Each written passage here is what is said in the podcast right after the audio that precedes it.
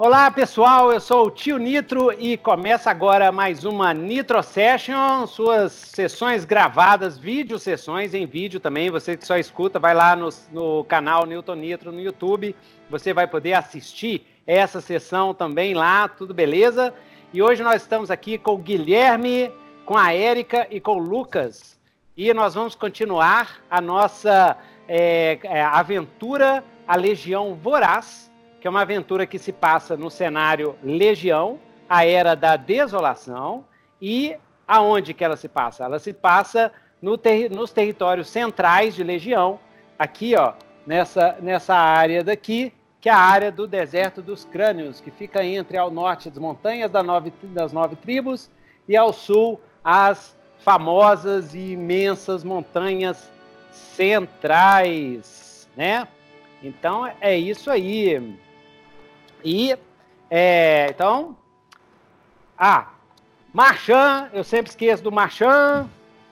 Ok, então, Legião, a Era da Desolação, você encontra em PDF lá no site Dungeonist e você pode comprar no site da Redbox. Ah lá, todo mundo tá lá com o seu Legião, arrume o seu antes que acabe e a caixinha ela é vendida só em caixa com a caixa vem várias coisas extras, tem um, um joguinho, um mini-jogo, o truco do corsário, tem um mapa gigantesco, tem um monte de coisinha legal. E aqui o livro, que é quase 400 páginas, ele é multissistema, porque a, é, 93, 95% do livro é só de lore, de história, de dica para aventura, semente de aventura, é, história do cenário, tudo para te inspirar. Você pode pegar partes do cenário colocar no seu cenário de casa, no seu homebrew para deixar ele é um, é um cenário de fantasia sombria, brutal e adulta, bem heavy metal. Então, se você gosta de Berserk é, no clima, se você gosta de Diablo, né, vai sair agora o Diablo 4. Então, o Diablo é bem legiãozão. Você enfrenta um monte de demônio em legião, né? E é isso aí. And, um, ok, para aulas de inglês por Skype, né? Entre em contato comigo ou com a professora Érica. A gente também é, faz traduções e eu faço serviços de leitura crítica. E siga a gente, melhore seu inglês lá no Instagram. Todos os dias tem uma dica de inglês de um minuto, uma aulinha de inglês de um minuto. Você pode ir acompanhando, aprendendo, ampliando seu vocabulário e gramática. O Lucas é meu aluno, doido demais. Eu também dou aula com temática de RPG. tem gente que fica me perguntando se for para conversar de RPG, eu topo, Tio tão massa. Ok, regras caseiras, exatamente. Nós estamos jogando o, é, é, é, a aventura Legião Voraz. Ela é para Dungeon World, mas no 2D6 World Hack. Então, a gente usa o Dungeon World de base, mas a gente usa o, D, o 2D6 World, que é um sistema customizável de, de, é, é, de regras customizáveis para a criação de jogos PBTA que eu estou criando e todos vocês que estão escutando aí, se você curte Powered by the Apocalypse, empoderado pelo Apocalipse, ou se você é mais radical como eu e o Lucas, que fazemos parte da Igreja do Apocalipse, né? Nós somos apocalipse, apocalipsianos, bakerianos, né? Porque é Vincent Baker, então é bakerianos. E visita lá no Facebook, bota lá criação de jogos PBTA, você vai encontrar a nossa comunidade, comunidade bem legal, tá bem ativa. Se você está criando, construindo jogo, quer discutir, quer conversar sobre PBTA, sobre RPG narrativo, a gente aceita todo mundo, pessoal de Fate, todo mundo que é primo, né? Pessoal de Fate é primo, né? Pessoal de Fate, pessoal de, de L'Aventure, é, Blades in the Dark também, porque lá tem uma turma fanática como eu de Blades in the Dark. Vai lá, você pode colocar o seu projeto que a gente conversa. Então, aqui a gente está trabalhando as regras caseiras do Dungeon World. Dano fixo de 50%, né? Então, o dano médio. Então, por exemplo, se o seu personagem dá um D8 de dano, aqui ele vai dar 4 de dano fixo. A gente, ao invés de vínculos, usa as regras de relacionamento do 2D6 Worlds, que lembra muito as regras de relacionamento do. Lembra muito. Ah, foram inspiradas nas regras do Coach Divinity Lost e nas regras do é, Monster Hearts, tá? As, as minhas regras de relacionamento e nas regras do Urban Shadows, que tem dívidas e favores.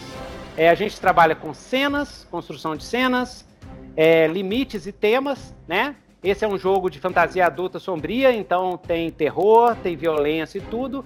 Porém, é, ele não tem coisa muito, muito extrema. E se tiver, qualquer jogador pode pedir para parar, ou pode fechar a cena, faz assim com a mão, fecha a cena, a gente corta a cena e passa para frente, tá? A gente trabalha com isso, é, limites e temas.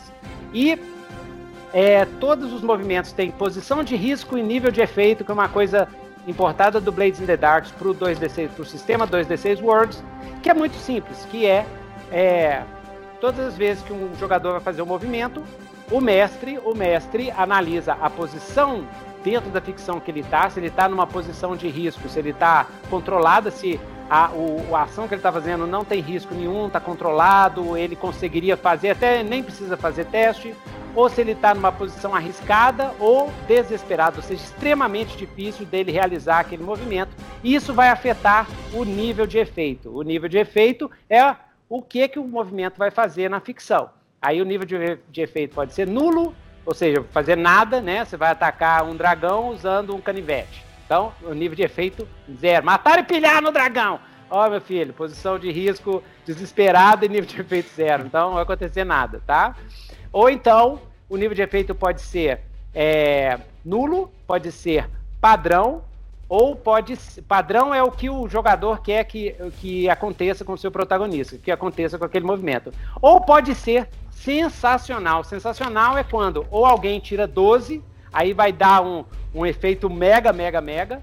Ou então quando as situações, né? Por exemplo, você está pulando em cima do dragão, mas você está em cima de uma pedra, a pedra a pedra tem 40 toneladas caindo na cabeça do dragão, você está em cima da pedra, o, o, efeito vai ser sensacional, você vai matar o dragão. Na verdade, você e a pedra vão matar o dragão, né? Nível de efeito sensacional, por exemplo. E o mestre sempre, sempre narra as três consequências antes do teste, tá? O mestre narra e o jogador sempre tem a opção de não fazer o teste depois de escutar as três consequências. Por quê? Isso é do 2D6 World, a gente aqui sempre trabalha com consentimento do jogador. Só, só muda na ficção depois do jogador falar assim: beleza, tá ok, tá ok, beleza, toca, toca, tá ok. Muitas vezes aqui durante o jogo você vai ver que não vai dar nem tempo de eu falar as três consequências, porque o jogador já tá tão afim que ele não tá nem aí do que, que vai acontecer com ele. Né? Aí é ótimo, aí o consentimento tá todo. Né? Então é isso exatamente. É, o cenário, apresentação, cenário de região, ok, nós estamos jogando no Deserto dos Crânios, a gente já jogou lá a primeira, primeiro episódio que a gente construiu os personagens, e o episódio de hoje a gente vai dar prosseguimento à aventura. Então é isso aí. Massa! Então voltando para a sessão, o que, que aconteceu na sessão passada, hein, Guilherme? O que aconteceu na sessão passada? Onde vocês estão agora? Cara, a sessão passada foi bem pouquinho, mas foi bem significativo, né? A gente Exatamente. tava. Principalmente pra mim, né? então a gente tava com um, uma Ranger, né? Do deserto da Lila que levou a gente para caçar Pterodargar. Que é um tipo de urubu gigante, escamoso, assim, reptiliano. E, e a gente precisava desse bicho para poder extrair a glândula dele, que é usada para fazer é, uma poção, uma droga de prazer. E esse era um contrato que a gente tinha que executar. Porém. Como é que é o nome dessa droga de prazer mesmo? Já começou o mestre a fazer perguntação. Como é que é, é esse nome ceifadora. mesmo? A ceifadora. Ceifadora, porque ela dá uma viagem, uma viagem astral, assim. Quem usa que muitas vezes o cara pode acabar não voltando. Por isso que ela é a ceifadora. E ah. deu um negócio de errado. E quando a gente foi lá, o nosso companheiro Arabi foi capturado por um desses bichos. E agora ele tá no ninho lá, prestes a ser, aliment... a ser... servir de alimento para os filhotes. E a gente vai ter que salvar a pele dele. Ou ele já começa a pensar em outro personagem. Beleza, é, é, exatamente. Então, é, vocês estão lá no nosso mapinha narrativo, vocês estão nas escarpas dos Pterodargas, né?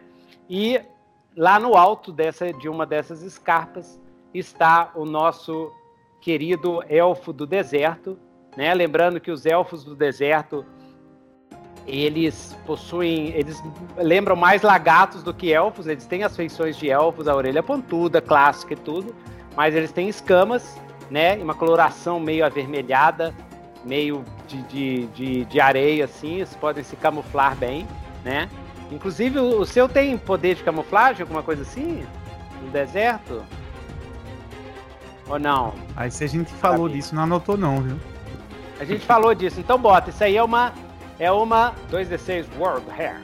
Toda vez que eu falar assim, 2D6 World, vocês lembram que é o 2D6 World que eu estou fazendo o marketing do sisteminha que a gente está construindo, né? Então, 2D6 World Hack, você tem essa minúcia de personagem. A minúcia de personagem criada pelo grande Jorge Valpassos e Rafão Araújo é um troço doido demais que eu acho que o PBTA precisa das minúcias. E aí eu exagerei no que eles fizeram lá e agora a minúcia aqui é para tudo. então bota essa minúcia aí do seu personagem. Pode botar nos movimentos básicos mesmo. Você é, tem a capacidade de camuflar em deserto. No deserto você tem essa capacidade de camuflar, camuflagem, entendeu? E é tipo assim, você encosta numa pedra, fica um tempinho ali paradinho, entendeu? E aí você camufla. E aí, um design bem doido, design bem doido. Você tem quatro pontos de camuflagem por dia, entendeu? Quatro pontos de camuflagem por dia. E aí, toda vez que você for camuflar, você tira um desses pontos de camuflagem, ok? Ok. Moleza, moleza.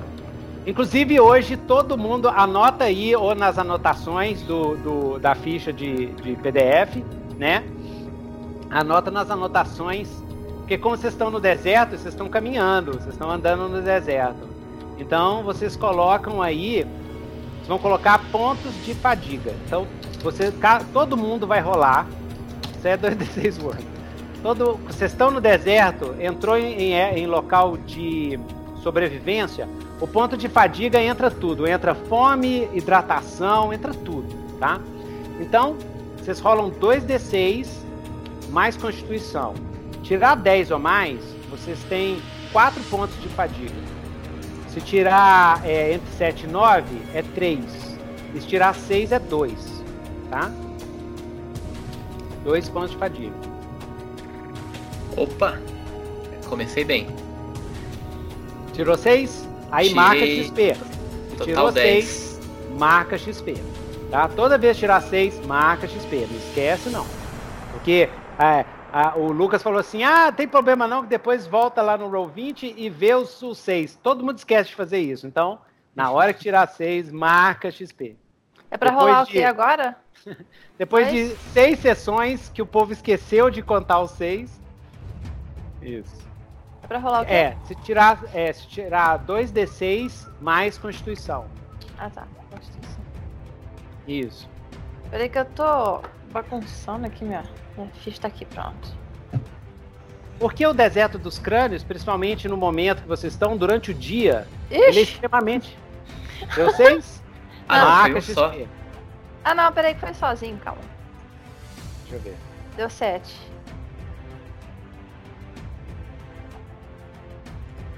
Sete? Como é que eu pago esse? É.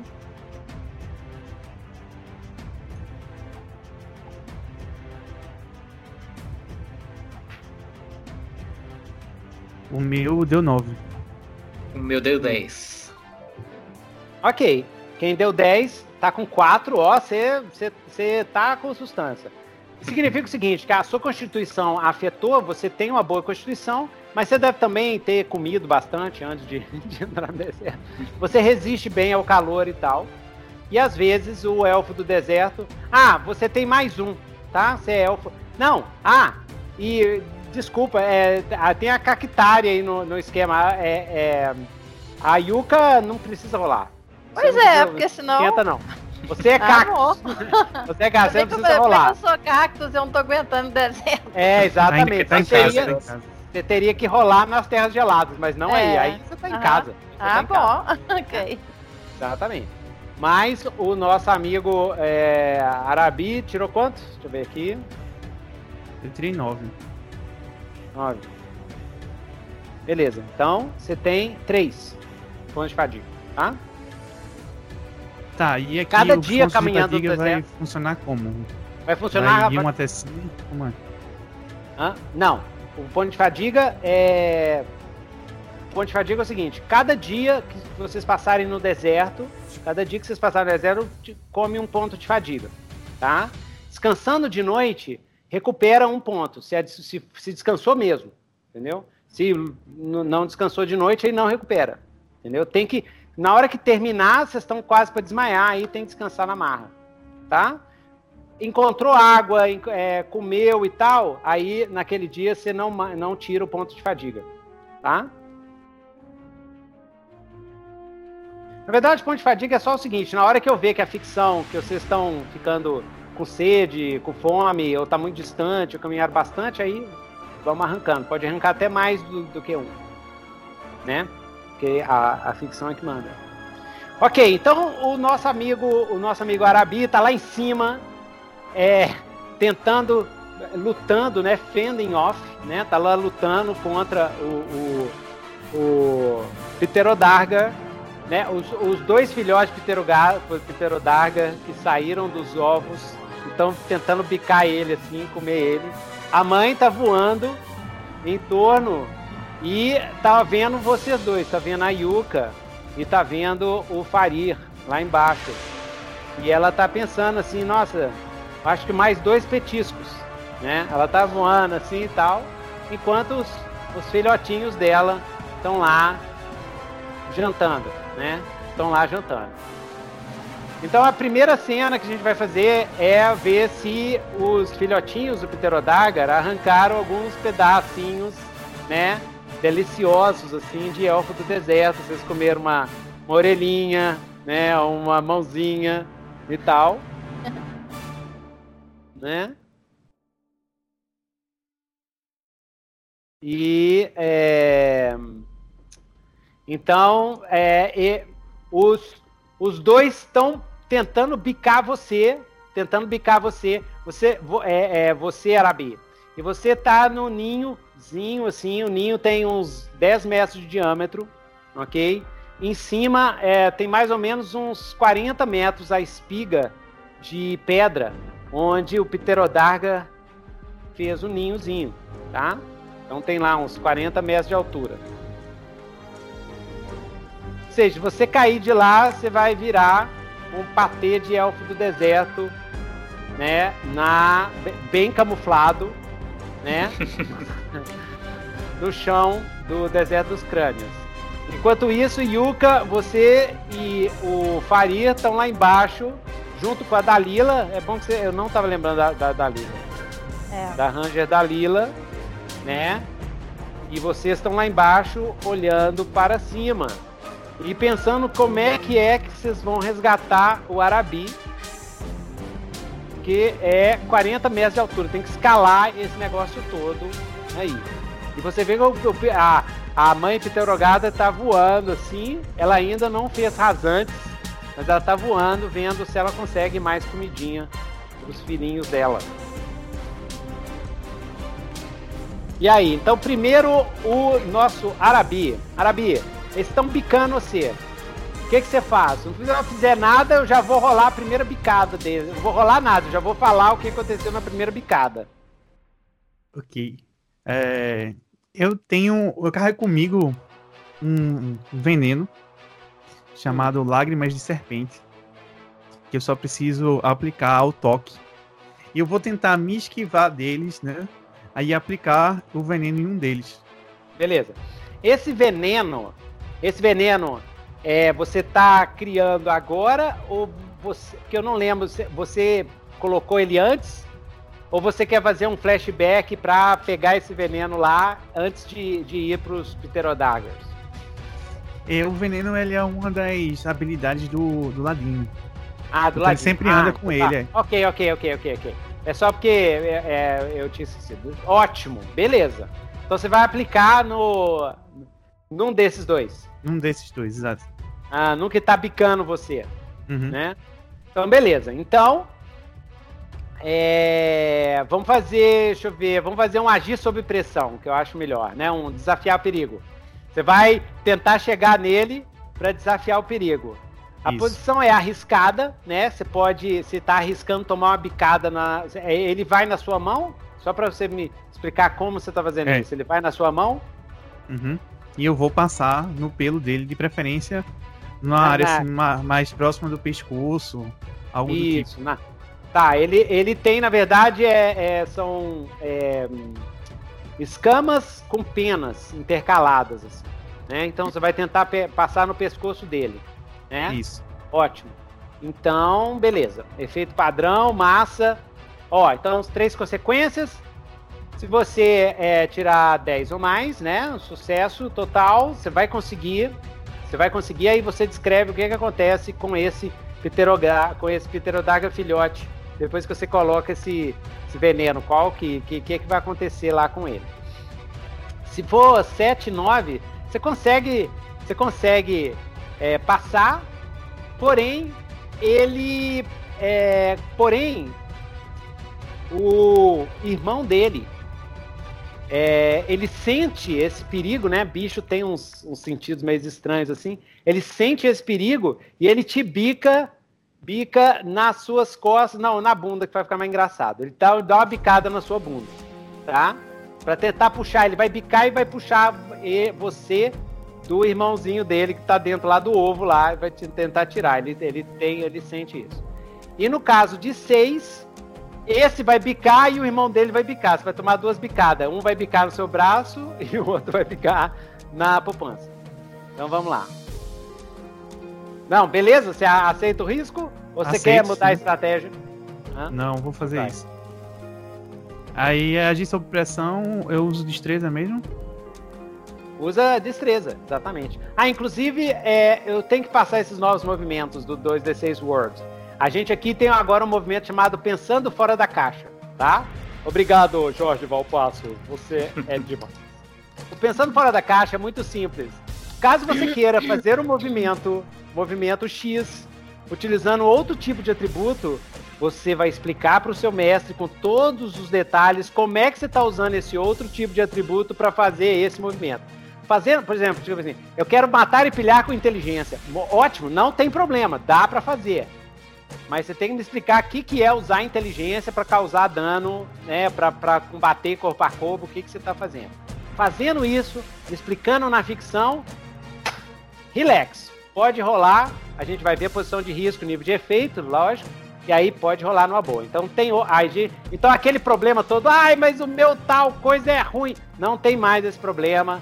Pensando fora da caixa, show de bola, ok? Doido demais. E vamos lá, então. Já rolou? Ai, não rola ainda não. Já rolou? Rolei. Tirou 7. Ok, ok. Né? É, é mais que 6. É mais que 6. Você passa no bicho, passa no bicho e toma uma bicada na poupança e ele puxa você pra trás. ok.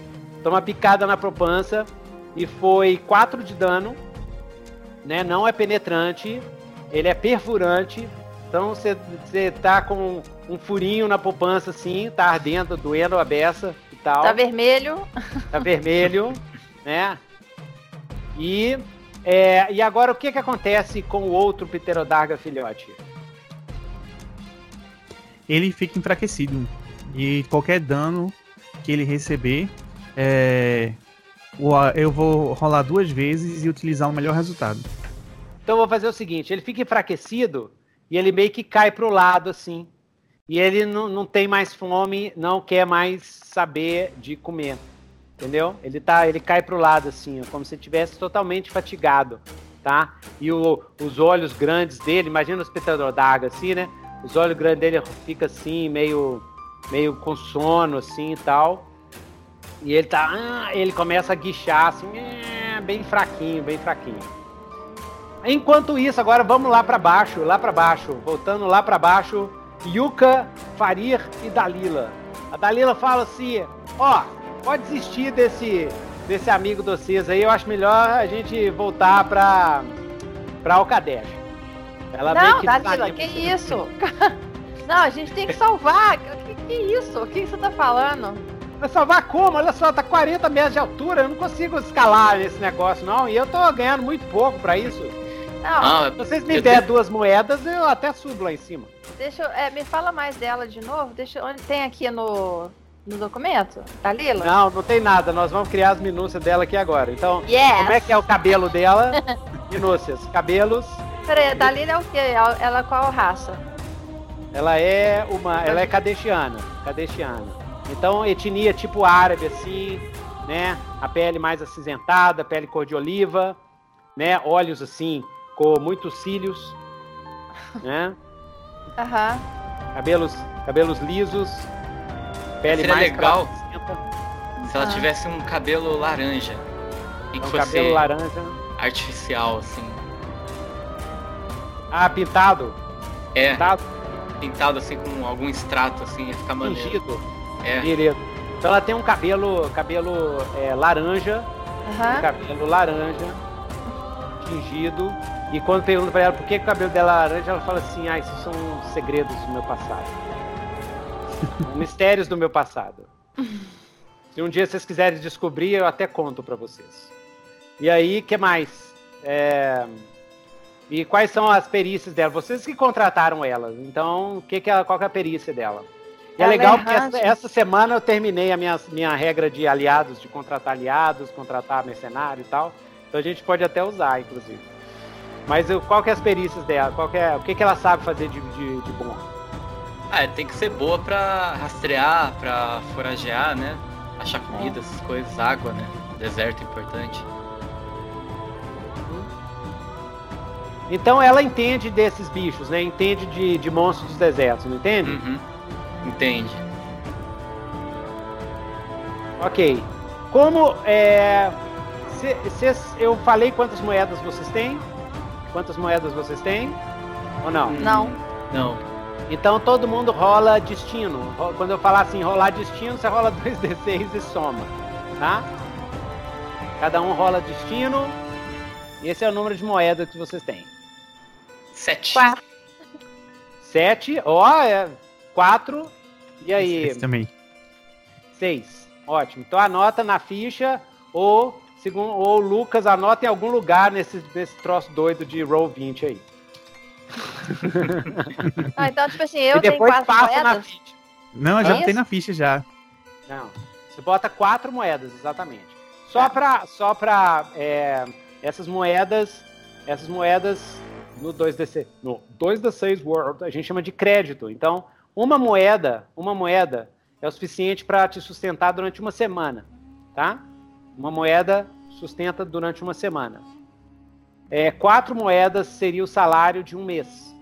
Tá? Só para entender, essa moeda não é a moedinha, não. Essa moeda representa, um, tipo assim, Falou. 300 moedas de ouro e tal. Mas é porque, para não ficar nesse negócio assim, para ser mais, mais fácil narrativamente, então é, isso é Blades in the Dark, gente, não é Tio Nito, não. a gente usa moeda e tal. Então, uma moeda sustenta uma semana. É, quatro moedas é o salário de um mês.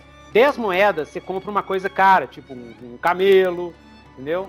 Com 20 moedas você consegue comprar uma casa. E com 40 moedas é o suficiente para você, tipo, aposentar, comprar uma fazendinha e tal. Então, uma moeda é uma grana é, considerável, entendeu? Então, normalmente, para contratar, você vai gastar de uma até é, três ou até quatro moedas. Quanto maior o custo de quem se contrata, melhor ele é, entendeu? Então, o custo é assim: é um para perícia. Um, um- qualquer é, personagem coadjuvante aliado, ele tem os seguintes atributos: um, lealdade; dois, custo, que é o custo dele. Pode ser dinheiro ou pode ser outras coisas, pode ser favores, pode ser uma série de coisas, né? Pode ser favores, pode ser ligação, você vai estar apaixonado com você e tal. Então, esse é o custo. E o terceiro é a perícia, que é um negócio generalizado, que é o seguinte, é, vocês me falam quais são, o que que ele é bom, o que que ele faz e tudo, e aí ele tem esse atributo chamado perícia. E é uma moeda por perícia. Então, se vocês quiserem, se vocês contratarem a Dalila, se a Dalila é boa mesmo, se ela é, é- se ela é, é, tipo assim, se for perícia zero, beleza, você não precisa nem gastar dinheiro, você só fala pro cara e tal, e, e aí você contrata o cara, né? Mas ele vai ser ruim. Mas se for perícia 1, é acima da média. Perícia 2 já é extremamente competente. Perícia 3 é o máximo, que é um mestre, entendeu? Um expert. Então, aí, é, a Dalila, vocês, quando vocês contrataram lá atrás, lá, no, na, na- lá antes de estava em Alcadesh para caçar Pterodagger, quanto que vocês gastaram com ela? Bom, Ou, ou então, se, se ela tem algum relacionamento com algum de vocês e tal. Acho que dois, né? Dois seria o suficiente, né? Duas moedas, né? Aham. Então ela é, ela é, ela é, a- ela é uma das melhores da cidade, tá? Se ela tem perícia mais dois, é uma das melhores da cidade, melhores rangers do deserto da cidade. Então, joia. Então ela sabe sobre monstros desertos. Então ela tem perícia mais dois, tá? Perícia mais dois. E também, como vocês gastaram duas moedas, a lealdade dela é dois, é mais dois. Mais dois. Lealdade pode subir e descer, tá? Depois de lealdade significa que ela obedece grande parte das, das, das ordens que vocês dão pra ela. entendeu? Quanto menos, mais rebelde vai ficando, entendeu? Se chegar a menos um, menos dois, eu acho melhor vocês dar um, sair fora, porque a chance de traição é alta, tá? Então, beleza. É, é, O que, que vocês vão perguntar pra ela? Vocês querem alguma informação sobre o Pterodagger? Hum. Eu acho que eu vou querer fazer o seguinte: em vez de perguntar pra ela, eu vou tentar. Eu vou tentar agir. Hum. Eu vou fazer o seguinte. Ó, Dalila, fique aqui com a Yuka. Pode deixar que eu subo até lá. E eu nem vou precisar escalar, eu conheço um atalho. Eu quero pegar uma corda pra laçar o bicho. Pra laçar o que tá voando? É, Ah, para o que tá voando. Mas ele tá voando bem alto. Então, pra você que laçar ele, vocês- têm que atrair ele pra baixo. aí que Tem entra que a perícia dela. Que ela vai saber como atrair esse bicho. Ah, ok. Ok, beleza, Um beleza. assobio, um negócio assim, ela conhece esse bicho. Isso, beleza, beleza. Então, a Dalila vai chegar. Então, o que que, o que que a Dalila vai fazer? Vocês podem falar o que que ela vai fazer. Que é- ela é o personagem de vocês, inclusive. Né? Ela é o personagem aliado, mas ele é de vocês. O que que ela vai fazer? Ah, Ela pode ter tipo um. Um. ah, Um osso assim que faz exatamente o som do, do bicho, assim. Do. Ah, é um apito? É, um apito, Ela um apito de osso. assim. Pode ser de repente até a parte de um desses bichos que já morreu, assim, que faz exatamente o som dele. Beleza.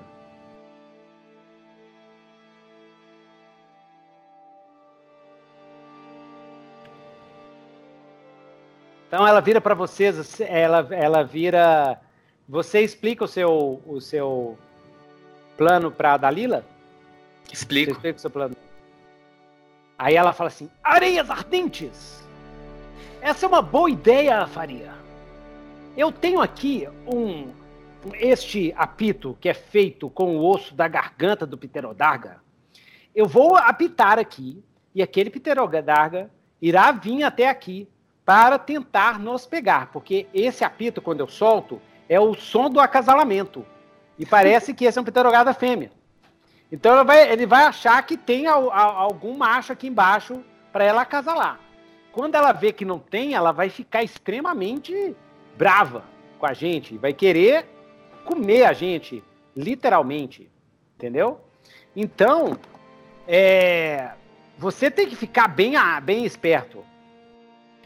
E ah, Yuka, você também é, você pode ajudar a, a ajudar o Farir a laçar a, o Pterodarga. Porque esses dois vão ter que segurar, fazer um laço grandão assim. Eu vou ficar, vou servir de isca, Uhum. né? Vocês estão me pagando bem, dois, duas moedas. Puxa vida, isso é muito dinheiro. Então eu vou servir de isca, vou ficar pitando. Quando ele passar, vocês vocês puxam o laço. Você fica de um lado de com Fica laço, cada um de um lado. um- com o lação assim, Tá. né? Beleza? Beleza. Beleza. Ok. Então quem que vai rolar pra, pra Dalila, rola com mais dois, que é a perícia dela. E aí, calma, aí é o seguinte, posição de risco arriscada, não vou botar desesperar, mas arriscada, tá? E o nível de efeito vai ser padrão, ok? Lembrando, vocês podem aumentar o nível de. Vocês podem ganhar mais um de. No, mais um adiante com o estresse, marcando estresse. Ou vocês podem também, isso foi dica do Antônio na sessão passada, marcar estresse para aumentar o nível de efeito. Se vocês quiserem um efeito sensacional, não tem problema, marca estresse, aí dá um efeito sensacional, né? Por exemplo, você vai assim, ah, eu quero controlar o pterodarga, por exemplo, aí é um efeito sensacional, entendeu? Aí você pode marcar um estresse e aí consegue, tá? Então, ela vai chamar ele, e aí, se caso der sucesso, tudo isso vai acontecer vocês vão conseguir laçar ele, tá? E já nesse teste, você, você Fari, já vai sair em cima dele. Já vai, já, já vai sair cavalgando o pterodaga, beleza? Beleza. Eu tô, deixa eu te perguntar ah. uma coisa. Hum. É. Eu. Eu posso observar um animal, né, e mudar minha forma. Aí eu, eu, é, eu sei que eu preciso de um tempo para isso, né? Precisa um tempo calmo para fazer isso. Se você quiser fazer isso agora, você marca estresse, você se concentra bem e aí rola. Tipo, eu vou segurando o laço enquanto ele tá vindo, eu vou, eu vou prestando atenção e tal. Beleza, tá valendo, tá valendo. Vocês são, já são o top de carreira, entendeu? Você já tem uma, uma companhia. Você já foi é, é, iniciada, né? Então vocês já são heróis já de nível de romance épico, assim. Então é isso aí. Beleza, se eu, se eu, marcar um estresse, eu, eu, rolo, eu posso rolar com mais um, então. Aí fica mais três. Exatamente, isso. Você rola com mais um e mais três. Mas a sua rolagem, a sua rolagem vai ser agir sob pressão para você ficar em cima dele e ficar controlando ele, tá? Tá. Que ainda vai rolar, porque a rolagem agora é a da Dalila, para ver se o plano dela vai dar certo, porque às vezes ela apita lá e apita errado. Às vezes ela uhum. apita e o Pterodag endói do cabeção e ataca vocês três, entendeu? Eu não tenho a menor ideia do que vai acontecer. Ah. Sacou? Entendeu? Beleza. Então, se der, se der 7 9, ele vai ser laçado. Mas você não vai ficar em cima dele, vai ser laçado e vai, vai ficar te carregando, balangando assim, ah, naquele esquema bem trapalhões, entendeu? E se tirar seis, ele vai partir para cima de vocês, ele, ele vai é, atacar mesmo é, é os três que estão lá embaixo, assim, tá? Aí começa a matar e pilhar com, com, com vocês três lá embaixo e o Pterodarga, beleza? Então rola beleza. lá, rola com mais dois, a Dalila com mais dois. Esse não tem mais um ainda não, mais um é pra você. Opa, 11. Ah! quase efeito sensacional, hein? Quase efeito sensacional. Dois demais. Beleza, o Pterodarga desce, vai voando assim e passa entre vocês dois. E aí, vocês puxam. O que vocês fazem? Puxa com muita força, assim. Ele começa a levantar voo e o Farir, com um jeito espetacular dele, dá uma volta assim, bem anime mesmo. Pum, e cai em pé em cima das costas do Pterodarga. Pá! Aí agora vamos rolar o agir sob pressão pra ver se você controla o bicho. Vai lá. Esse se você posso... tirar 10, você, hum. você consegue controlar o bicho, um pular pro outro, pro outro, assim. Tá? 7 9, o seu controle é meio mais ou menos assim, e ele vai ficar tentando te bicar de costas, tá? Beleza. E Esse seis... é, é destreza? 6, você cai, mas fica de pendurado, assim. Fica de pendurado, tá? Não, não, não morre, não. Mas 6, você cai e fica de pendurado. Manda brasa. Esse é ah, é destreza? Esse é destreza, destreza, destreza. Então é mais dois e eu gastei um estresse, então mais três. Exatamente. Pô, nove. Nove? Beleza, beleza. Você consegue controlar ele bem mais ou menos assim, ele tá brigando, lutando e tal, e tudo, né? E é. é mas, mas. É, ele, ele, ele, ele vai pro, pro ninho, que era o que você tava querendo, né? Ir pro ninho, né? Uhum. Ele vai pro ninho, mas na hora que ele chega perto do ninho, ele, ele vira de costas assim e bate com você no, no, na parte de fora do ninho, assim, para tentar te amassar. Entendeu? Uhum. Pra tentar te amassar. Aí você bate com as costas de fora, na, na parte de fora do ninho e cai dentro, onde tá o arabi. Mas você toma dois de dano. Dois de dano tá bom. Tá? Esse é o custo do seu nome. Beleza. Né? Aí você cai lá pra dentro. Pá! Mas conseguiu, conseguiu. Tá com as costas rasgadas, mas tá, tá, tá beleza. O, o plano deu certo. E Cheguei, agora Arabi. Isso. E aí? Isso é jeito de chegar? Ah, vim te Você quase resgatar, morre. amigo. Então me ajude aqui. Levante. A Yuka olha pra cima agora vê que tá os dois lá em cima presos. Mas... a Dalila fala assim. A Dalila fala assim, nossa, e agora? A gente não pensou, a gente ele ia lá pra cima e agora? Como é que a gente tira os dois de lá, Yuka? Então, aí eu, eu posso usar o estresse. Eu não sei se. Posso usar o estresse? Pra, pra fazer o quê? Pra. Deixa eu abrir Você vai adotar a forma do Pterodarga? É. É. Não, beleza. Então você, ad- você, você é, adota a forma do Pterodarga. Vamos, vamos fazer o seguinte. Vamos fazer Ah. o seguinte.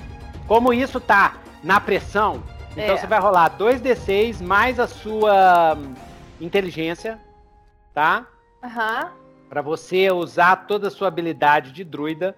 Se bem que eu acho que o druida ia ser mais a percepção mesmo, que é mais intuição, percepção, contato com a natureza, o espírito do Pterodarga. Então você rola 2d6 mais a sua percepção. Se tirar 10 ou mais, você vira o Pterodarga perfeito. Se tirar 7 a 9, você fica meio Pterodarga. Você fica um Pterodarga humanoide. Meio pterodarga, Robô meio cactus. Os braços mais as pernas de cactus. Tá. E se tirar, e se tirar seis, você vai virar um gigantesco rato do deserto, que é a coisa que os pterogadas mais adoram de comer. Nossa, Pelo menos você pode, você pode tirar ele da área, porque ele vai correr atrás de você, ele vai querer devorar de qualquer jeito. Tá? Adorei o né? Seis. Adorei, adorei. Então vamos lá. Vamos lá. Vamos ver o que, que vai dar. Vai rolar eu com estresse, com mais um? Com mais um. Tá. Então é o meu. Dá três, né? Porque são dois. Percepção. Rola percepção. Isso, então vamos lá. Um, dois e. Já! Ui! Aí, Nossa! Nossa! Tirou mais que 12. Eu, Sucesso. tenho- eu virei um Sucesso. hiper pterodarga. Pterodarga macho bonitão, assim, Brad Macho Pitt level. Tem até Esse? um, um penacho assim na cabeça. Tem um que penacho cor? de macho, porque os machos têm um penacho assim, ó. Penacho enorme, su- É um cor. penacho colorido, é, puta cor. Puta cor, com todas as É. cores do arco-íris, assim. Todo, E, e ele, cores. até, ele até fica meio mudando de cores, assim, e tal. E ele é grandão, tem um bico enorme, as garras enormes e e Ele é grandes, todo assim. musculoso, assim. todo musculoso. E. Não, e agora você aprendeu a virar pterodaga, né? Então você já tem um, um- um- meio de transporte. Aí o meu meio era o mangagá, né? Mas agora. Vamos ver. Cadê o mangangá? O mangangá, tá aí. mangangá tá, tá comigo. Porque eu ia no mangangá, mas aí eu pensei assim, não, eu ainda não tenho, ainda não consigo transformar em nada. Na- Nesse ponto que a gente tá, já era pra eu ter, saber transformar em um monte de coisa, né? Já era pra você. É, você já consegue transformar num monte de coisa. Você me fala o que, que você vai querer transformar, a gente. Beleza. Então vai lá. E aí agora, agora, macho, na hora que se aparece, ela olha assim, o, a pterodaga olha assim pra você, os olhos dela até crescem assim. Toim, toim, aqueles corações, né? Vão aparecendo assim, toim, toim. Aí ela começa assim, crá! Vai voando assim, crá! Crá! Aí, E aí, aí eu, o que, que o pterodaga alfa vai fazer? não, aí eu, aí eu, nossa, eu não sei se eu consigo fazer tudo isso. Então, peraí, tinha que marcar ponto de estre- de estresse aqui, como é que é? Isso, marca o ponto de estresse. Pois é, agora tem jeito de marcar outro ponto, não sei se precisa. Tem, pode. Porque tem jeito de mandar o mangangá lá em cima. Se não for para trazer para pelo menos transmitir uma mensagem. Pode mandar o mangangá. Você tem uma ligação espiritual com o mangangá. Você conversa com ele pela telepatia. O que que dá para ele mangangá pra fazer? Trazer alguém ou mandar só uma mensagem? Não, ele, ele dá pra carregar alguém. Ele é grande, né? Ele é o tamanho de um java porco, né? É. Mangangá. Ele pode trazer alguém. Isso, então eu vou pedir pro. Vou falar pro mangangá Então, pra ele. enquanto, enquanto você distrai a mãe, vai- o mangangá vai lá e roubar o fi, o, a comida das crianças dela. isso. Isso, então eu vou para um lado e para longe do ninho. Tá. Se bem que. Vamos ver até aí onde tá que ela vai. Vamos ver se até onde que ela vai, né? Até onde que o amor é mais forte. Amor, amor pelo novo. é, pelo novo Pterodáctilo é maior do que o amor pelos filhos, né? Beleza, boa. Porque vai boa. ter uma hora que ela vai ela fala assim, opa, peraí, eu deixei meus filhos sozinhos lá. Beleza, beleza. Então ela, você tá voando junto com ela pra longe assim, ela tá, E- ela tá seguindo por você, você- ela tá seguindo você assim até os 30 metros. E aí vocês dois estão lá, chega o mangangá. Eu não sei como é que besouro faz, né? O barulho de besouro.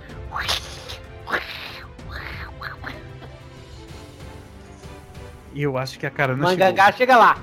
Ele, ele fica fazendo um movimento assim, falando pra um subir na, na carcunda dele. Pode ir na frente. É. Eu É, é, fui, eu vim ser resgatado, então. Vai lá, eu já puxo minha cimitarra pra, pra ficar esperando. Ah, ali. inclusive é o seguinte, o mangangá abraça você, ele vai tipo a mochila, né? Ele abraça aqui assim, abre as asinhas e desce, desce lá. Vocês já fizeram isso antes, né? Vocês já fizeram isso em outras aventuras, Aham. né? Mangangá é tipo o R2D2 da, do grupo, né? O Agora, mangangá agarra. A, no, a nossa tarefa era pegar a glândula, né? De um adulto, né? De um adulto. Pra pegar essa glândula tem que matar o bicho? Tem, né? Acho Não, tem. pode cortar, pode, não, pode cortar a glândula. A glândula pode cortar a glândula que não mata o bicho. Ah, a glândula Acontece ela com o bicho fica, sem isso. Hã? O que, vai acontecer com o bicho sem isso? nasce outra, nasce outra glândula. É, re- é, regenera? É, é tipo, é uma glândula de, de, de- inclusive é uma, é uma glândula de, de óleos, feromônios, né, para atrair o macho. Inclusive você, como macho pterodagra, você consegue sentir o cheiro das glândulas dela. Tem várias glândulas embaixo das asas, assim. Essa glândula Parece é na que- fêmea. Fruto. É na fêmea que aparece. É na fêmea que aparece. Com esse macho aí, essa glândula já tá piscando agora. Ela tá, tá cheia, né? Tá cheia. Talvez ela, essa glândula ela estoura. Ela estoura, entendeu? Então dá pra você cortar antes dela estourar. Ou então ela, ela destaca. Ela Ela destaca. destaca? Ela destaca, a glândula destaca. Ah, então. Eu acho que ela. Ah, boa ideia, olha. Ela solta essa glândula pra deixar um rastro. Ela vai soltando Ah, essas glândulas mesmo. pra deixar um rastro para pro acasalamento. Ah, Ah! legal, legal. Aí você tá seguindo ela assim, é, quer dizer, ela tá te seguindo. Você, você vira pra trás assim e você vê que ela pluk, soltou uma glândula. E a glândula, a glândula tá caindo, Então os dois já sabem que isso acontece, né? já sabe. Aí já sabe. eles, eles têm essa ideia de ir lá atrás da glândula. Enquanto eu tô voando, ela tá voando atrás de mim. E aí eles vêm com o mangangá e pegam uma, uma glândula caída. A glândula vai caindo no deserto, né? Na areia do deserto. Porque é, é para é que ela tá marcando o território dela pro, pro macho voltar. Ele sente o cheiro e aí ele volta para onde ela é. É assim que é a sedução deles, entendeu? Tem. Então, Ela tá soltando as glândulas e você tá sentindo assim. Enquanto isso, vamos ver como é que tá indo lá o mangangá. O mangangá com o nosso amigo. Ele pegou você e aí? Pode, pode falar o que aconteceu. É, Eu é, faço um carinho pra- nele, assim. Eu tô acostumado a andar, a andar de mangangá. E digo, vamos, vamos, me tire daqui. Aqui não é um lugar muito agradável. E eu deixo lá o, o Fali com os dois filhotes de Pterodarga, um no chão e o outro ainda procurando atacar. Ah, é, exatamente. Eu esqueci desse outro. Exatamente. E esse ele tá irado, assim, desesperado, e gritando e tudo, né? E ele tá tentando bicar vocês. Vocês vão fazer alguma coisa com ele ou vão deixar ele quieto? Acho que não tem necessidade de a gente matar o bichinho, né? Hum. Não. Não, enquanto isso, aí, é, Farir, você tá vendo a Yuka de Pterodarga macho voando com a Pterodarga fêmea correndo atrás e você nota que a Pterodarga tá soltando as glândulas, que são grandes bolas assim de couro, assim, mais ou menos do tamanho da bola de basquete. Ela tá soltando e tá caindo na, no- na areia do deserto, lá embaixo. Então eu vou, eu vou tentar, antes de ir embora, eu vou tentar é, adormecer o outro Pterodarga. Já que funcionou com um, deve funcionar com o outro também. Beleza, beleza. posição de risco controlada, já tá tranquilo assim, né? Só você desviar da, do, do, do- das bicadas dele e. Eu vou distraindo vai. o- com a espada, assim. Ah. Ah, você distrai com a espada e ele É. encosta. Beleza. Não precisa de teste, não. Beleza. Você conseguiu e o segundo pterodarga é, dormiu assim no chão. Bom, agora nós precisamos sair daqui, Farid. Eu posso ir na frente? Vá, vá, já vá recolhendo as glândulas. Depois ele me busca aqui. O, Passa a mão na cabeça o, dele. o, me- o Magangá tá lá. Aí você vai descer junto com o Magangá. Subir, né? É, você vai subir junto com o Magangá. Aham. E aí o Magangá levanta-se pra cima e vai descendo assim, vai descendo. De repente, é... Yuka, o Pterodarga fêmea, ele, ela para, né? Ela, ela bate assim, ela, ela dá um grito assim de frustração e volta, começa a voltar. Na hora que ela começa a voltar, aí ela dá um berrão, cá, bem com, com bastante ódio assim. Vocês sentem o ódio no ar assim. E ela começa a acelerar. Enquanto isso, o, o Magangá tá levando lá pra baixo o nosso amigo Yuka. E cê, Yuka? é, Não, Faria? não, o o, o Arabi. Arabi. Arabi? Ô Faria, você vê que ela tá voltando e ela tá voando direto em cima do Arabi, vai pegar ela, ele e o Magangá no ar, assim, e engolir de uma só vez. Ih, rapaz. O Eu, que, que você pode fazer pra. O que, que você pode fazer para impedir é, isso? Eu posso tentar chamar a atenção dele. Dela, né? E co- como que- você vai chamar a atenção dela? Rapaz, eu tô no ninho. Os dois bichos estão dormindo, os filhotes? Estão dormindo. Se eu dar um tapa no bumbum deles, será que eles não dão um grito, não? Vai. Ma- manda ver, né? Manda ver. Dá o tapa. Você vai fazer isso? Vai fazer isso mesmo? Vou. Não vai rolar, não. Só você me falar. Vai bater? Bater Vou dar um. força, É, assim? aquele. É, não pra matar também, né? Pra, pra, Mas pra, pro bichinho um dar um tapa grito. Pra assustar, pra assustar. Beleza. Você bate assim, ó. Pá! Aí o bichinho cá, começa a gritar na mesma hora, a mãe crá! E vai voando em cima onde você tá. E aí? Aí agora eu que tô ferrado. É, E tá voando, tá vindo. Fuá, fuá. Você ainda tá com a corda, né? Você ainda tá com a corda. Uhum. Cara, eu vou tentar. Eu vou tentar pular e laçar o bicho no ar. Pular e laçar o bicho no ar. Beleza. É. Aí, aí é o seguinte. Isso seria um agir sob pressão top, né? Então, posição desesperada e o efeito que você tá querendo é sensacional. Então, o que, que você pode fazer para conseguir isso? Você pode gastar um ponto de de estresse, tá? Porque você tá estressado. Isso aqui, nossa senhora, ai, meu Deus do céu. Uhum. Pode gastar um ponto de estresse. Estresse também tem muita coisa de sorte. E para aumentar o seu efeito. Mas aí você vai rolar 2d6 mais a sua destreza. Só. Beleza. Entendeu? Mas se, se, se você tirar. Se você tirar, olha, se você. Três, três consequências. Se você tirar 10, você consegue fazer isso. Se você tirar 7, 9, você fica de pendurado. Entendeu? Você não fica em cima dele, mas fica de pendurado. Você conseguiu laçar o bicho. E se você tirar 6, você vai cair. Ele vai te agarrar na, na garra, assim. Vai te agarrar. Ele te agarra, entendeu? Você tenta laçar, mas ele é que te agarra e sai voando. Aí a gente vê o que acontece depois. Beleza. Então eu gastei o estresse, aí eu agora eu rolo com destreza, né? Isso. Oito. Oito? É. Massa! Você laçou o bicho e agora tá lá de pendurado. Ah, ah, ah, e o bicho tá lá voando com você, com você de pendurado lá em cima, assim. Ah, os bichinhos estão gritando assim e tudo. Enquanto isso, Yuka, você vê isso. Yuka, você, você tá voando como Pterodar, Pterodargar e você vê que a fêmea tá carregando o Farir pendurado assim. O que, que você vai fazer? É, eu vou voar em direção a ela. Vou chamar a atenção dela Hum. pra ela começar a voar atrás de mim de novo. E aí eu vou voar abaixo assim. Vou voar pra baixo assim, fazer um rasante no chão pra ver se ela me Isso. segue. Porque aí dá pro Fari pular ou Ou não? então, ou então você pode, ó, Tá. uma sugestão, você pode passar por debaixo e, e falar pro Fari, porque se você fala, né, mesmo os animais você fala. é. Pode falar pro Fari pular em cima de você, É, É uma boa. é. beleza? Aham, beleza. Vamos fazer isso? Beleza. Então você vai fazer essa manobra, ó. É, vou voar Vai por voar, baixo. Passar de baixo e gritar, pula em cima, né? É isso. Então vamos fazer, vamos fazer um teste para esse negócio todo, esse agir sob pressão. E vai ser uma destreza também, de novo. Né? Hoje tá bem acrobático as coisas.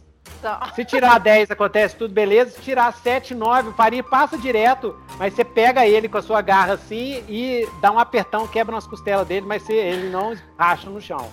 E se tirar 6, ele passa direto e aí a gente vai fazer um outro, um outro, um outro teste, um outro movimento de agir sob pressão para ver se você consegue pegar ele, agarrar ele antes dele cair, de cair, rachar lá embaixo. tá. Vamos lá. Então agora rolo. Eu que rolo? Ou não? Isso, você que rola. Eu rolo o quê? Mais destreza.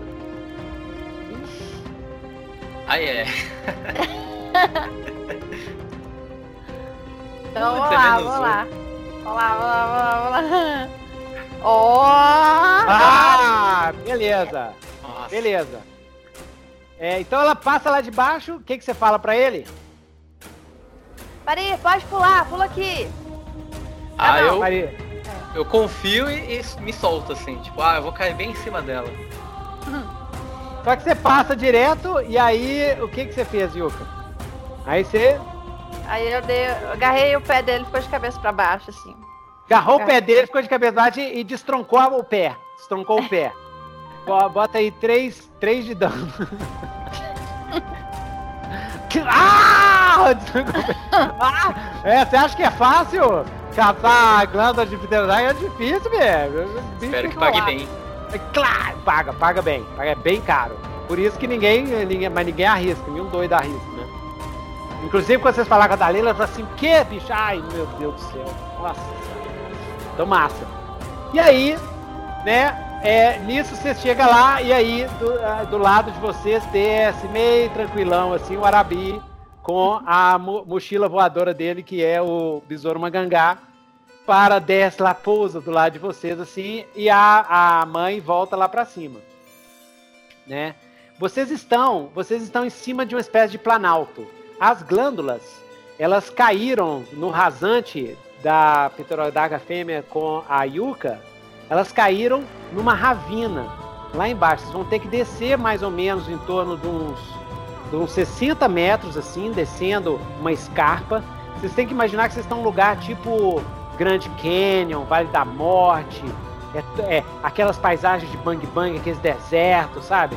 Toda aquela terra, aquela é, é, é, areia meio avermelhada, meio laranja, aquelas pedras, aquelas escarpas. Então vocês estão em cima de um desses planaltos e aí as, a- as glândulas caíram lá embaixo, na terra fofa. Lá embaixo, vocês vão ter que escalar, descer a, a escarpa toda para lá e recolher as glândulas e ver quanto de grana, né? Cada glândula, cada glândula é cinco, cinco moedas, que é muita grana, né? Você imagina, é quase um salário de um mês, cada, cada glândula dessas, né? Então você tem que ver quantas glândulas caíram lá.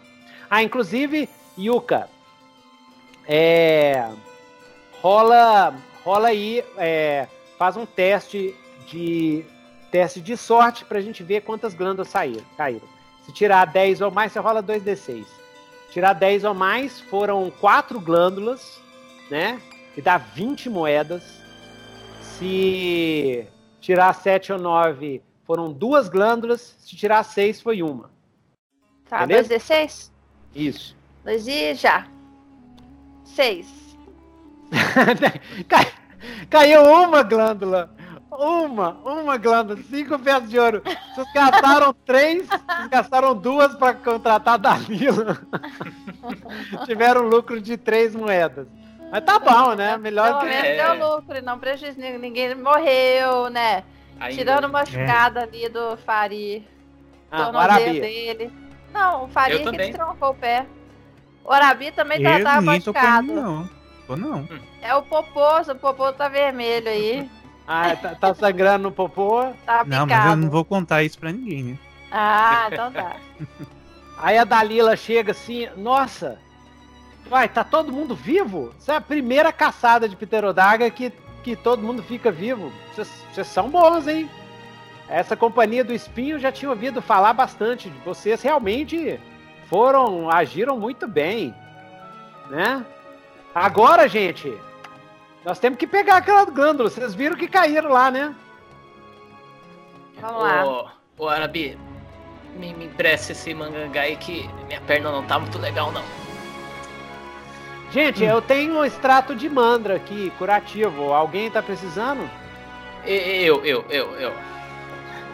É, ele não Beleza, anda muito ela bem ela passa um extrato de manga, de mandra para você, extrato de mangra é uma é um líquido meio branco assim, uma garrafinha com líquido branco meio pegajoso, né? E aquilo você joga em cima do, do, do ferimento, né? E ele fecha o ferimento na hora. Ele é meio mágico, tá?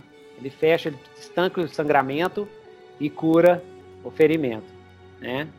Ela, ela passa assim para você, e aí, você vai, se for usar, ele cura 5 PVs. Ah, eu vou usar. Eu vou usar que aí Usar? eu recupero tudo. Ela tem três extratos de mandra, tá? Então agora tem um. Tem dois. Ok? E é, aí a, a Dalila chega perto do Ara, do Arabi e fala assim, Arabi, tá sangrando muito, Arabi. Nós temos que fechar isso aí. Aí ela fala Sangrando? assim, "Ai, é, droga. O estado de manga muito caro. Ah, O salário que vocês me deram não vai ser o suficiente para eu pagar. Mas tudo bem, toma aqui o extrato de mandra. Tudo bem. Sangrar no deserto é a morte. Eu, eu passo o extrato de manga. Beleza. Hum. Agora, é, todo mundo rola 2d6 pra gente ver. É, porque agora vocês vão ter que descer e, e caçar o, o negócio, né? É. Não, então massa, não precisa rolar nada não. Não vai rolar não. Então vamos lá. Então o que, que vocês vão fazer agora? Ah, é pra descer acho que não é difícil, né? Tipo, a gente tem o mangangá, tem Ah, a tranquilo. Yuka tá voando, né? E a É, Dalila, que é, que é Ranger também, ela consegue lá, né? Chegar lá primeiro. Tá difícil? Como é que é a dificuldade? Ah, se é Dalila, um só, Dalila. a, a Yuka já retornou, Rapaz. porque o poder dela só dura 10 minutos. E tá? já, A vi- já virou Yuka mesmo. Eu vou- já virou Yuka mesmo. Ok? E faz o seguinte, é... Érica, escreve aí pra mim é... pon- é, pontos de magia primordial. Tá? É onde? No documento? É, no ah, no documento. meu- na minha ficha? Ah, pode ser no inventário, ou pode ser nos movimentos básicos. Pode, bota nos movimentos básicos, no começo dos movimentos básicos, bota assim, Ah, pontos de magia primordial, que é a magia da terra, dos elementos, da- do deserto, né? Pontos de magia do deserto, tá? Aí você bota... desse- isso, Ponto de magia do do deserto. Isso. Você bota seis, tá? Todo dia de manhã Tá. você tem seis, Tá. tá? Transformação em animais custa Hum. três, três pontos, tá? Tá. Bota lá. É, PM 3. Na ponte de magia do deserto, 3. Ou, ou bota só 3, né? 3 tá, PMs. Beleza. Tá. Aham. Massa. Ok. Então agora você tá com 3, tá? Tá. Beleza.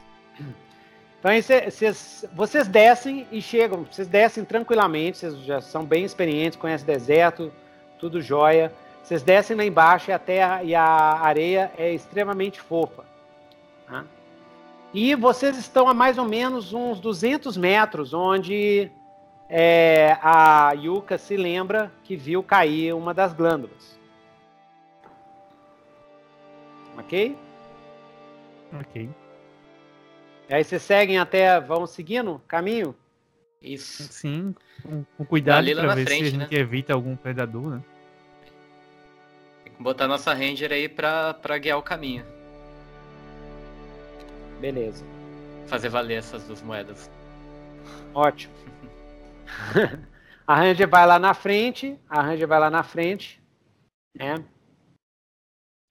E vocês a Ranger de repente ela para. Vocês começam a sentir um, um vento é, passando por vocês e um cheiro, um cheiro de areia, de, de queimado, um cheiro de areia queimada, bem suave. Mas a Dalila vira, na mesma hora ela para, assim, gente, tô achando que mais ou menos daqui a, a tipo, ela, ela não fala meia hora, né? Ela fala lá um quarto do da, daqui a, a três a três sinos, né? Não, daqui a um sino, um sino é as badaladas do sino das igrejas ecatianas que equivale a uma hora, né? Daqui a meio sino, que seria meia hora, 30 minutos, daqui a meio sino vai, é, vai, eu acho que vai chegar uma tempestade de areia aqui. A gente tem que se apressar, porque aqui, é, nesse, no Vale dos Pterodaggers, é, é, as tempestades de areia são terríveis. E eu não estou vendo aqui perto, tem aquelas montanhas rochosas ali, pode ter alguma caverna lá para a gente se esconder, mas uh, acho melhor a gente, a gente se apressar, a gente dar uma corridinha aqui, porque a gente não pode é, é, é, ficar aqui no deserto com uma tempestade de areia. Ela diz Tudo isso para vocês. Tudo bem? Vamos Você correr, segue em então. frente? Vocês vão, vão dar uma corridinha? É. Beleza. Ainda tem sol, então enquanto tem sol, o deserto dos crânios é tipo o deserto de Gobi. Durante o dia é 45, 43, 44 graus e de noite é menos 3. Entendeu? Então, tá. então é assim, é meio maluco o clima lá. E aí vocês começam a correr, já pode tirar um ponto de fadiga, daqueles pontos de fadiga que eu passei para vocês. Pode tirar um ponto de fadiga, porque vocês estão correndo debaixo daquele sol, suando bastante assim, e a areia bem fofa e tudo, né? Pode ter Na areia fadiga? bem fofa. Hã? Pode ser não, fadiga. é, é. Anota aí os pontos de fadiga. Não, não, não. Ponto de fadiga não tem. Isso aí é no, ah. no começo de uma jornada no deserto. Tá. Você rola para ponto de fadiga. Eu acho que você tem, você tá com quatro. Ah, não, você não, você não tem. Você não eu tem. não tenho, é eu não tenho. Esqueci, esqueci. É Kakitari. É, Kakitari. Dentro do deserto. Você tá na boa ali. Aí, tá, mas só lá... uma, uma duvidazinha. A gente, ó, a gente soma mais um, né? Hum? Tira é pra um, somar né? mais um, ou é pra tirar um mesmo? Não, você tira. Você tem quatro pontos de. de é quatro. É, a gente, é que nem pontos de ferimento, né? Você tem quatro caixas de fadiga, vamos dizer assim. Né? Pontos de fadiga como se fossem pontos de domínio, entendeu? Uhum. Então, ou, ou então seria. Eu tinha três, é, eu vou para é, quatro. É, talvez o, o, o, o termo melhor seria pontos de resistência à fadiga. pontos de, de, de resistência, né? Você tá com dois legal. então, Lucas.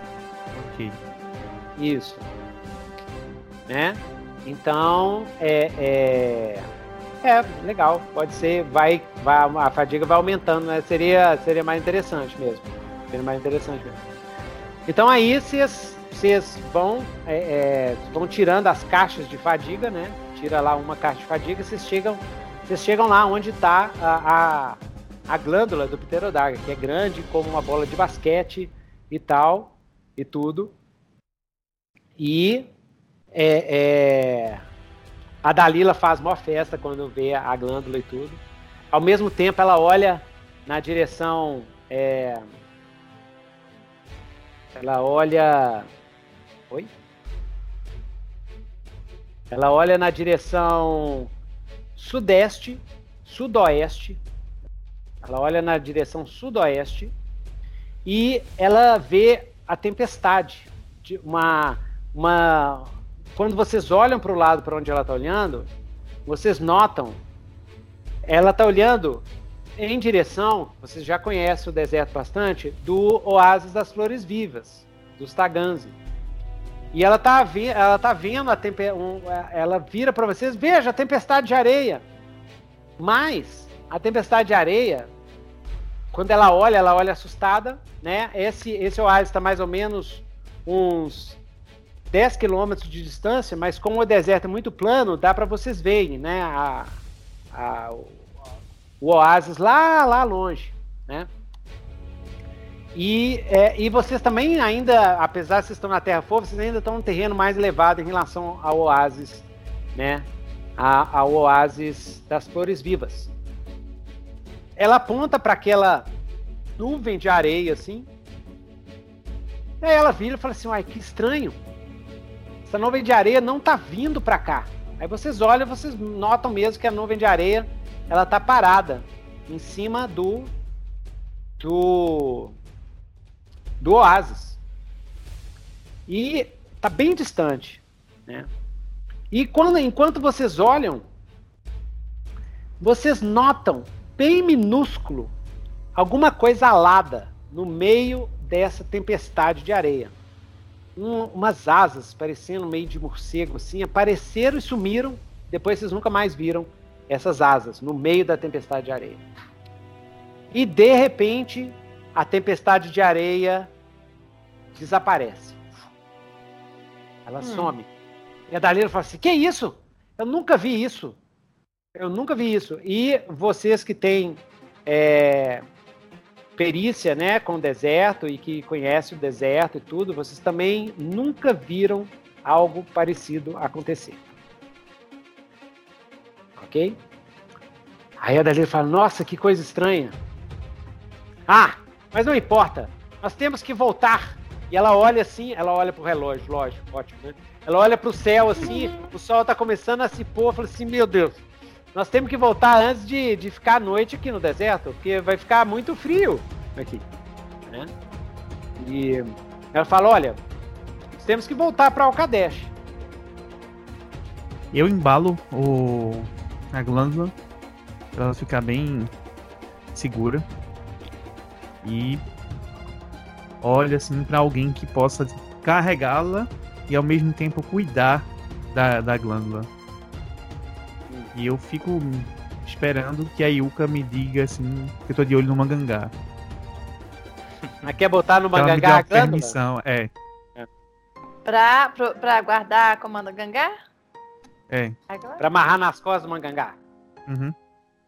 Ótima ideia, pode fazer isso. Então Beleza, vou lá Yuka, com cuidado fazer isso. Beleza. E aí, Yuka, você volta nas costas do Mangangá ou, ou para vocês acelerarem, você vai virar algum bicho para o pessoal subir em cima de você? Nossa, virar um bicho eu vou gastar meus últimos três pontos? Isso. Aí, para você recuperar, você precisa de um descanso prolongado ou uma noite de sono. A gente tá indo pra. pro? Alcadesh. Calca... Não sei, vocês vão pra Calcadesh ou vocês vão investigar essa coisa misteriosa? Bem que tá ficando de noite e vai começar a ficar é. bastante frio. É, me é, melhor a gente ir pra Alcadesh. Já vende já a glândula. Depois, se a gente quiser investigar, a gente investiga, né? Se a gente for pra Alcadesh, aí eu posso me transformar, porque a gente, eu posso descansar lá. É. Então vou fazer isso. Vou transformar de novo em Pterodarga. Aí pode, posso levar todo mundo? Pode levar todo mundo. Ó. Que ele é grandão, né? É. Dessa vez eu quero ir nas costas. Finalmente, né? Foi mal, foi mal, Vari. Ok, gente, então pode subir. Já transformei aqui, Pterodaga. E o Mangangá vai. Eu só faço um pedido a, a Yuka. Hum. Tenta passar o mais próximo possível da tribo dos Taganzi. Pra ver se a gente consegue ver alguma coisa um lá de cima. É. Lá? Ele tá. fica qu quase no caminho, né? Só é um pequeno desvio, né? É. é. É, exatamente. Ela tem só 10 minutos de, de voo. Mas ela consegue chegar lá nos Takans em 5 minutos, depois voltar. Mas ela vai parar mais ou menos assim, a um terço a dois terços de Alcadesh. Aí a, o feitiço dela se acaba. A gente poderia ir lá, descansava lá. E eu conheço as pessoas aqui da região, né? Então, Conhece. acredito que não seria nenhum problema arrumar. um- Inclusive, você conhece alguém dos Taganzi. Yes, vai, vamos. vai. Você quer usar o movimento criar relacionamento? Yes? Quero. Ótimo. Então, você vai criar um relacionamento com alguém dos Taganzi. Então, me fala quem que é. Tá, os tudo. Os Taganzi, eles têm, eles são muktas do deserto, ou seja, eles são têm pele negra, cabelos crespos, já vivem no deserto há mais de 5 mil anos. É, eles têm tradições, né? Os Taganzi, o que eu posso dizer para você, é o ponto de partida, né? Os Taganzi, eles usam os cabelos em tranças a partir do centro da cabeça para trás, né? E os Taganzi, eles tatuam, eles têm escarificações no rosto e eh, essas escarificações indicam a posição social. Por exemplo, os guerreiros eles têm uma escarificação de um leão, as guerreiras têm escarificação de onça e as cuidadoras têm escarificação de uma cabra, que eles são criadores de cabra, né?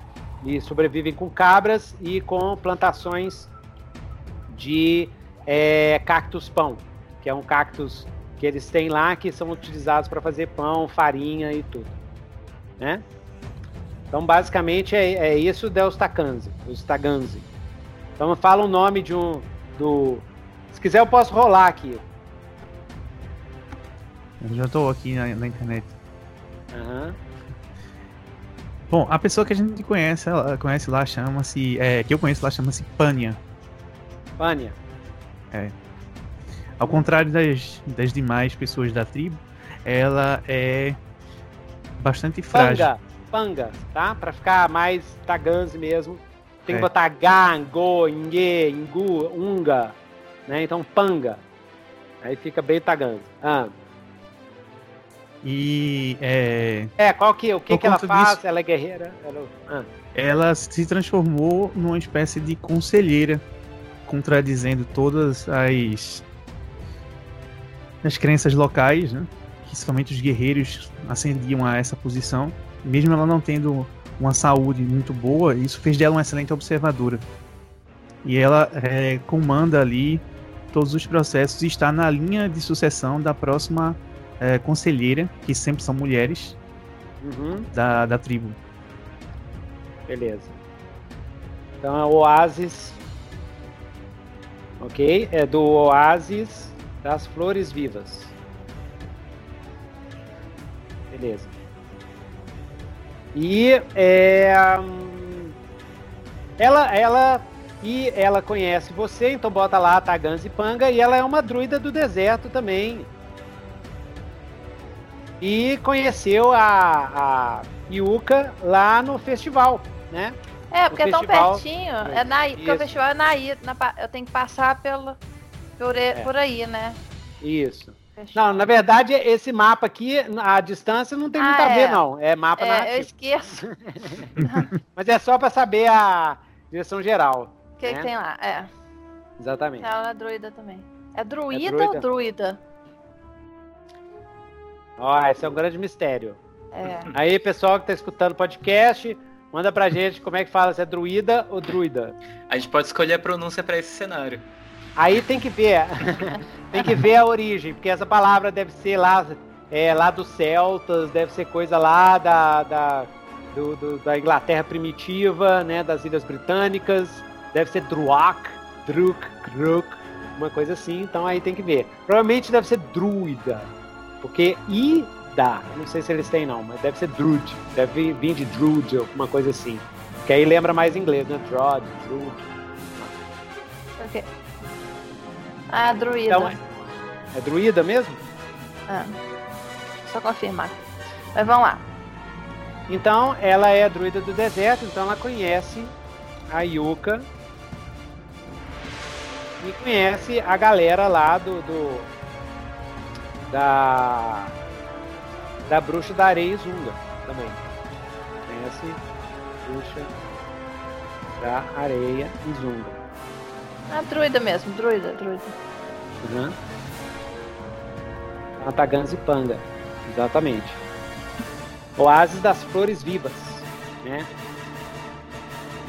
Então, massa. É, você conhece ela é, qu- quando você trabalhava de mercador viajante? Então você vendeu produtos Uhum. lá no Oásis das Flores Vivas. Né? Isso. E Beleza. Então você já foi lá com o Farir. Ela conhece o Farir também. O Farir era mais jovem. Então. É. Beleza. Joia. Então vocês vão lá no Oasis primeiro? Aham. Vamos. Ok. Então vocês vão voando. À medida que vão, vocês chegam no oásis, vocês veem uma visão terrível. O oásis é, ele tem o lago do oásis no centro. Ele é cercado por enormes rochas escarpadas e o oásis ele é muito famoso por causa das suas flores gigantes. Então, ao redor do oásis, vocês verem flores imensas que parecem, lembram orquídeas, mas elas têm 3, 4 metros de altura, são gigantescas, né? E essas, as flores é, têm cores muito vivas, por, por isso é que tem esse nome. Mas o oásis está todo destruído, as barracas os tagans estão rasgadas. Você vê que tem vários corpos pelo chão. Tudo. Na hora que vocês, você vão. Tem coisas pegando fogo. Muitas, muitos cadáveres assim. E vocês veem em si, é, ainda é, em cima assim de, de alguns cadáveres, vocês veem quatro a cinco criaturas completamente cobertas de pelos, e com orelhas parecidas de, de lobos, assim, mas de formato humanoide. Tá? Outras menores, mas também com aspecto lupino, mas menores, como se fossem pequenos anõezinhos, assim, ou do tamanho de goblins, e completamente cobertas de pelos, pelos negros, pelos marrons, pelos é, verdes, inclusive, e eles estão devorando os cadáveres. Assim devorando. Na primeira vista que vocês chegam assim, ela tá chegando voando assim, de, de, de se aproximando voando, e esses monstros não notam. Quando a Yuka se aproxima mais, um desses monstros vira o rosto. O rosto é bestial, lembra uma mistura de morcego com, com lobo, né? Olhos, os, os olhos eles brilham de com magia demoníaca vermelha, escarlate. Eu já falo assim porque todo mundo em, é, que vive em Legião passou pela Grande Guerra pelos terríveis possuídos.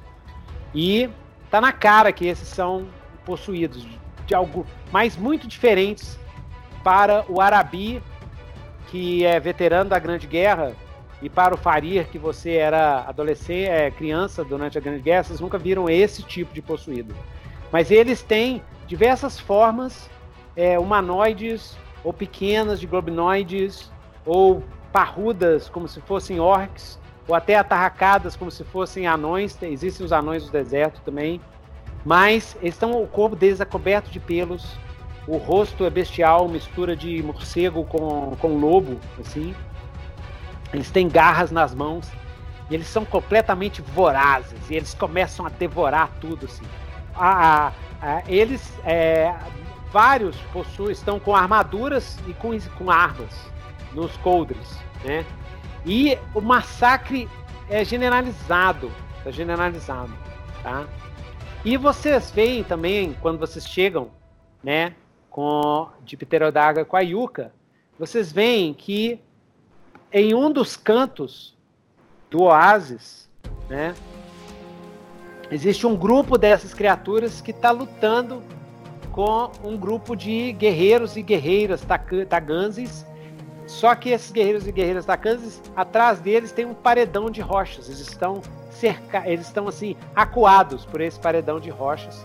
E é um grupo assim de uns quatro guerreiros é, é, quatro criaturas bestiais contra uns dez guerreiros e guerreiras tagans e eles estão com muita dificuldade de, de segurar.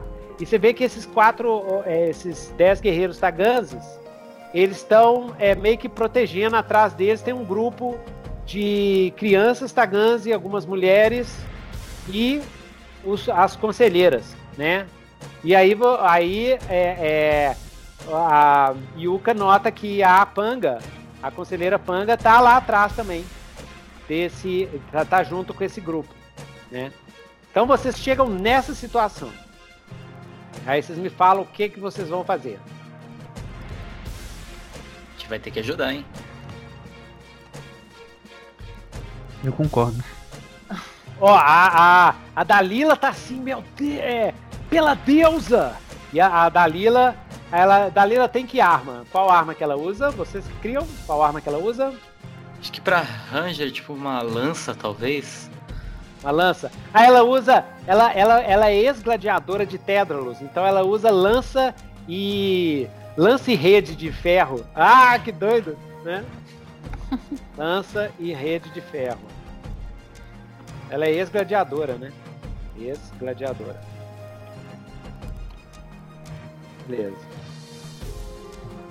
E? rapaz. Ah, então esse, esse cabelo laranja dela é da ordem de gladiadores dela. Não, é de uma de uma de uma de um grupo de ex-gladiadores de Alcadesh. Os Filhos do Fogo. Quem pertence a esse grupo tem que pintar o cabelo de laranja.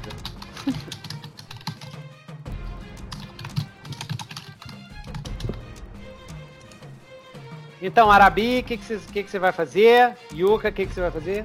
Eu tô chegando de Ah, tá. Pterodarga, né? Isso. Aí eu vou. Ah, vai.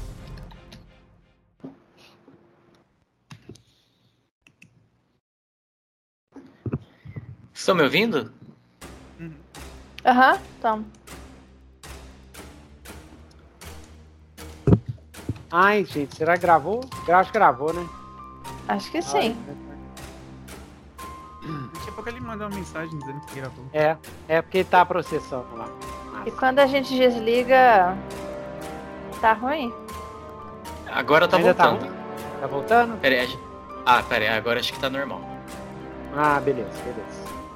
Massa. Então, massa. Então, e aí, o que, que vocês vão fazer? Ai, meu Deus do céu, então tá lá.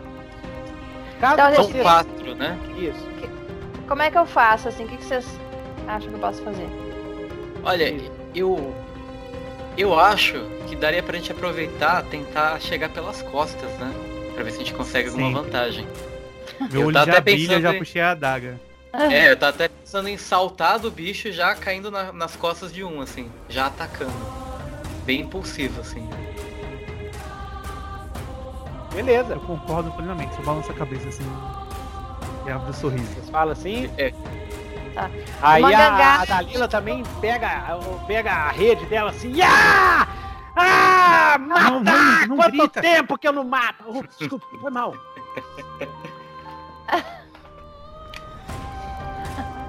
E aí, Ayuka? Então você vai voar, dar um rasante? Eu vou dar um rasante, aí eles vão pulando, um pula em cima, o Farir pula em cima de um, o Arabi pula em cima de outro, e a, a Dalila joga a rede. Joga a Rede rede nos outros dois. nos outros. nos outros É. dois. Deixa eu perguntar, esse, esse, esse tipo de bicho a gente sabe que é um bicho forte, então. É, Não, ou- pelo que você tá vendo, pelo que vocês estão vendo, porque o- os, os Taganzes são um guerreiro extremamente. é, é, extremamente bons, né? Extremamente é, Habilidosos. habilidosos. E você vê que são 10 tentando parar. E, e os, e os bichos atacam assim, com uma velocidade impressionante, batendo com a sua. Eles têm umas cimitarras bem toscas. Ah, yes! Yes, galera! Gravou, Salvou, gente. gravou. Tivemos o Zeriguidum aqui, mas o Skype tá funcionando uma boa. Então recomenda a galera aí, que é que nem o Tinito, um, um sacanada que é velho, um sacanada de OBS e tal. Usa o Skype e o Skype grava, não te dá dor de cabeça. E é isso aí. Eu vou, então eu vou aproveitar, já vou. Sei que o- esse bicho é meio nervoso, eu vou tomar meu cogumelo da percepção já. Massa, massa. Já tacou a droga, narco-guerreiro, doido demais. O Manda negócio aí. bateu, eu já. Ah, saiu Já, já. Você já sentiu aquela, aquela coisa assim, que você se tivesse tomado é, 10 litros de café, assim, deu aquele tchan, aquela travada doida assim, entendeu? O coração foi na garganta assim e tal, né? Você tá mais ou menos no nível de hype da, da Lila, que ela é meio carnificina total também, da Lila, que ela é ex, ex, ex é, gladiadora, assim, ela já tá, o olho dela brilhando assim, não, matar, matar, matar, doidado. E, é, mas aí, então vocês, vocês descem assim, e aí vocês vão pular em cima dos caras. Enquanto, enquanto a Yuka tá fazendo esse, esse rasante na forma de Pterodarga, os outros que estavam lá devorando, né? Porque são. Deixa eu anotar aqui, senão. Tinha tá muito doidão da cabeça na hora da ficção. Vamos lá. Enquanto, enquanto então, isso, eu sugiro a Dalila, enquanto a gente vai descendo, eu vou falando com ela baixinho. A Dalila não, a, a Yuka. Hum. Que ela continue na, fora, na forma de Pterodarga o quanto puder. Uhum. E fique sobrevoando ali, porque se alguém chegar próximo, ela pode tentar agarrar e jogar ele para fora do ar. Pra longe. Beleza. É, quatro vorazes na frente, encurralando 10 taganses. E é, espalhados lá tem uns seis vorazes, tá? O nome desse bicho é vorazes. Seis vorazes comendo cadáveres. Beleza. E aí, então vamos fazer o seguinte. É... Deixa eu ver como é que nós vamos fazer em termos de movimento. Então você vai, você vai dar esse rasante, esse rasante e a galera vai pular lá de é. fora, é. tá? Então vamos, vamos considerar é, é, massa. Vamos fazer o seguinte. Você, o Pterodargar é Yuka. Uhum. Você vai rolar agir sob pressão, né? Que é o nosso movimento bombril. Agir sob pressão. Que, gente, isso aí é 2d6 Word, ok? No Dungeon World é desafiar o perigo. Mas agir sob pressão é porque tá lá na Bíblia do Apocalipse, agir sob pressão. Então, eu sou da igreja, a gente usa agir sob pressão, tá? Quem não entendeu, é porque ainda tá fora da comunidade PBTA. Entra lá no Facebook que vocês vão entender os vocabulários tudo rapidinho. Então vamos lá, vocabulário da igreja. então vamos lá. Aí é o seguinte, então você vai fazer agir sob pressão, vai rolar 2d6 mais mais destreza de novo, porque você tá, né, e tal, assim, posicionando e tudo, né? E se você tirar é, posição de riscos, não tem muito, o risco é arriscado, mas os caras estão tentando jogar é, lance em cima de você, os caras, na hora que você passa, eles começam aqueles negócios, nhaca, nhaca, bem diabo, né? Nhaca, nhaca, fica jogando uhum. é, lance em cima de você assim. Mas você tá voando bem rápido, então eles não conseguem te acertar, então é, a posição sua é bem controlada. Ou seja, se você tirar 10 ou mais, então o efeito vai ser padrão. Se tirar 10 ou mais, é, Vai acontecer tudo isso, eles vão pular e, e, todo mundo vai ter mais um adiante. Yes! No matar e pilhar, tá? No combater corpo a corpo, dois desses words, matar e pilhar. Se você tirar 7 ou 9, aí o que, que vai acontecer? Vai ter um custo. Se você tirar 7 ou 9, uma das lanças vai te acertar. Você vai, todo mundo vai saltar com mais um adiante, mais uma das lanças vai te acertar. Aí você pode voltar e devorar o cara que fez isso. Tá. Entendeu? E se tirar 6, aí deu algum deu um problema grave. Que é na hora que você você faz o rasante para é, eles pularem atrás de você, de, atrás deles, o que que vai acontecer? Os velozes vão pular em cima da galera. Entendeu? Eles é que vão iniciar o combate. Eles vão perceber, e aí vocês vão ver que eles têm é, agilidade sobre-humana e força sobre-humana. Então eles mesmos vão virar e pular em cima e vai começar uma pancadaria nas costas da Yuka. Ok? Vai, ter, vai começar uma grande porrada nas costas da Yuka, ok? Tá. Tranquilo? Beleza? Approved? 2d6 alguém mais. Tem, alguém tem sugestão, gente? Eu botei no meu livro de regras. Os jogadores podem dar sugestão nas três coisas também. Alguém tem alguma sugestão? Se achar o não, custo foi pesado justo. demais. É, tá ok. Justo? Beleza? Massa. Então, vamos lá, Yuka. Rola aí. 2d6 mais destreza. Mais destreza, exatamente. Vamos lá. Vamos lá. Um, dois e. Ui! Ai! Ai! Deixa eu só ver uma coisa. Só, re- só revendo aqui. Quando é que eu ganho experiência? Com 1 e com 6? De 1 a 6, é. É, é. 1 e 6. Então, eu tenho esses 6 aqui que eu ganhei a experiência? Já, 4 ó, 6? já pode marcar, ó, pelo É, que eu tô vendo dois. aqui, já marca dois já. Não, três. A Erika rolou um Três. Ah, não, ela rolou um, um D6 só. Marca dois pontos de experiência, Yuka. Dois pontos de experiência. Tá? Nossa, cara! Olha que trem louco! Vocês estão voando assim na hora que dá o rasante. Os velozes, os vorazes, viram assim.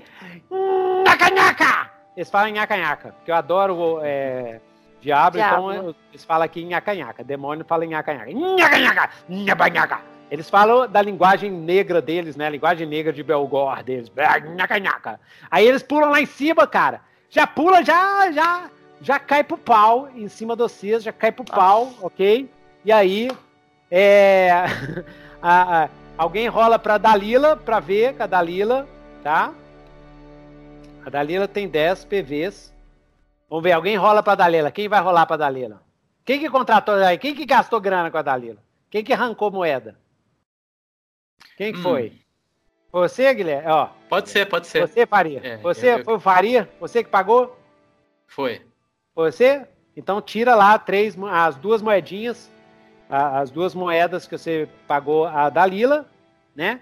E aí você rola 2d6 mais 2 dela. Vamos lá. Hum, Yeah. Cinco.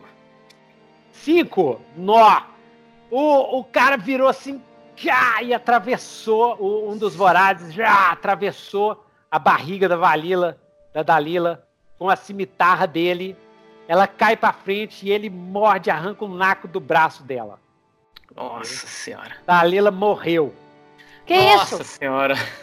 Nah. Caraca. Tchá! Daí ela cai no chão assim, cai no chão assim, ah, ah, vomita sangue, ah, ah. morreu, nossa. Se vocês não tivessem contratado ela, ainda estaria viva amanhã. Que Dá pra pegar as duas moedas de volta, hein? Tá, tá pegado. E, e o item que ela tem de cura. E o item que ela tem de cura, ela tem um item de cura. Ela cai assim no chão assim. Rola, rola o destino, rola 2d6 pra mim. É, Faria, rola 2d6. Dez. 10. Ela ainda, ainda, ela tá agonizante, tá? Ela tá incapacitada, agonizante. Ela tá fora do combate, incapacitada, agonizante. Entendeu? Então ela ainda pode ser tra- trazida à vida, tá? Ela tá lá no chão, um pedaço do braço dela assim, vazando sangue e tal, barriga e tudo assim. E o cara que matou ela, agora é você, nhaca, nhaca! Vira pra, pro Faria fala assim, agora é você, nhaca, nhaca! E ele lambe assim, ó. Hum, delícia! Aí quando ele mata, ele levanta e, e dá um berro assim. Por Gangarã! Nosso Deus! Nosso Messias! Gangarã! Ele fala isso, vocês não entendem nada que ele tá falando. E a porrada continua. Na frente, nhaca, nhaca! Tá lá na frente do, do, do Arabi. O segundo, ele tá girando assim, as duas cimitarras, bem a lá, estilo Indiana Jones. Nhaca, nhaca! E parte pra cima de você. Vamos lá. Rola aí, matar e pilhar. Vamos lá. Deixa eu ver aqui. Posição arriscada. Tirar mais 10. Você detona o bicho. Se tirar 7, 9. Ele. Ah! 7, 9. 7, 9, ele vai bater em você. E é. Porque você é bom de serviço. Aí você vai aparar, mas você vai cair da. Da. Da Yuka.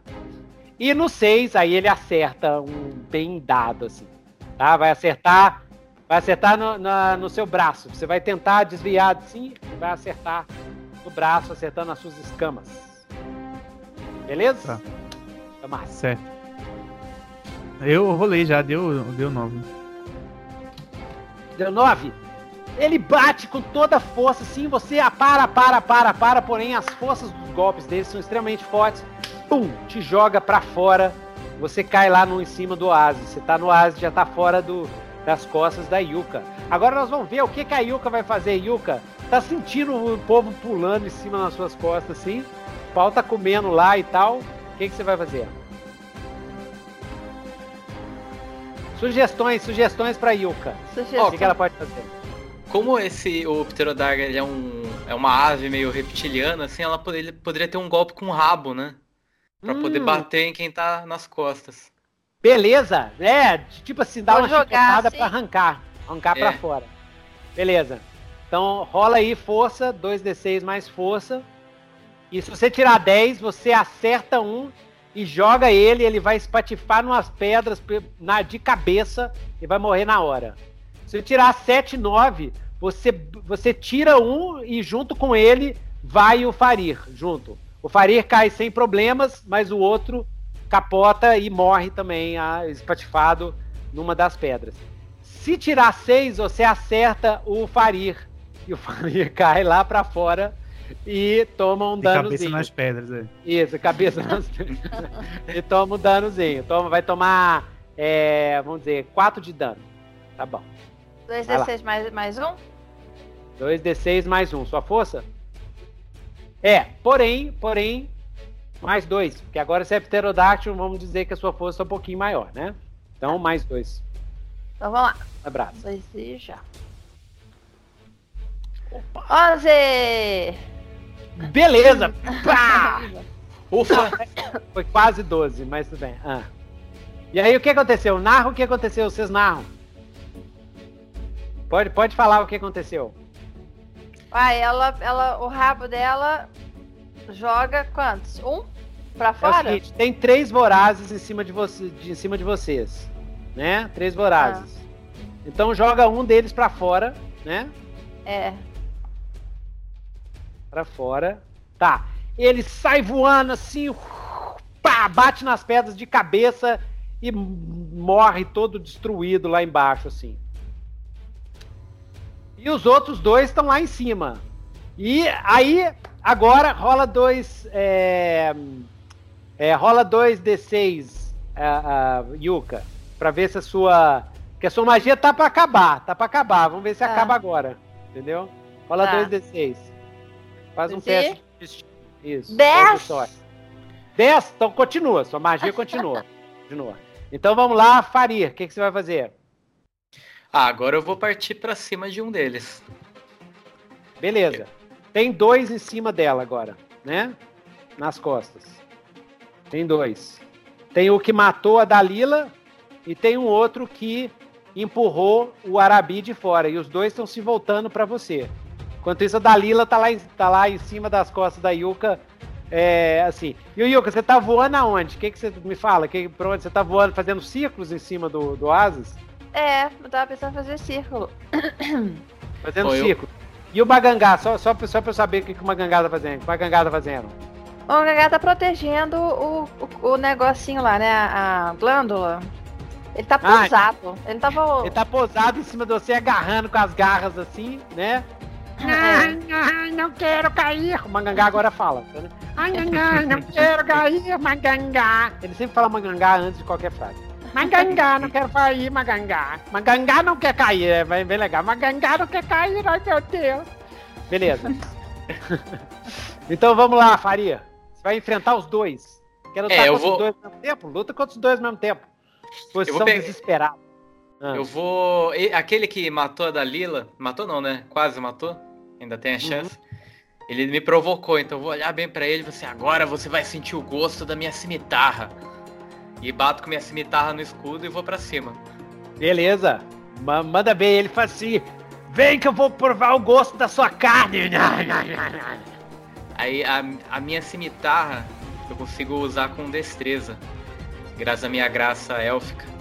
E eu tenho Ótimo. ainda mais um da, da- do cogumelo da percepção. Então rolo mais três. Beleza. E tiro 13. Tira 13. Nossa. 13. Nossa, efeito sensacional.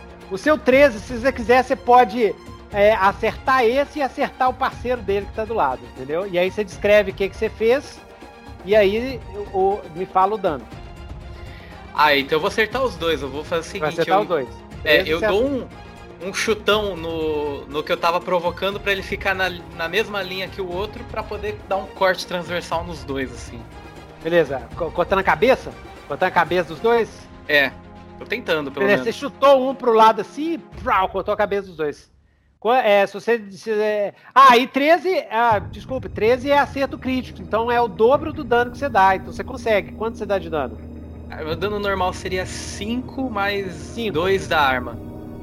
5 mais 2 da arma, então seria 7. 7, 14. O dobro dá 14. É tranquilo. Eles têm 6 de, de PV de dano cada. Você decapita os dois. Tá, tá. A o corpo deles cai para cai, o corpo peludo deles cai para fora. Você nota que um, antes de ficar com o corpo peludo e com feições assim, é, ah, e com, o corpo cai para fora e, como todo possuído, vocês veem um- uma energia vermelha sair do pescoço dele, entendeu? Ficar voando em torno assim de vocês assim.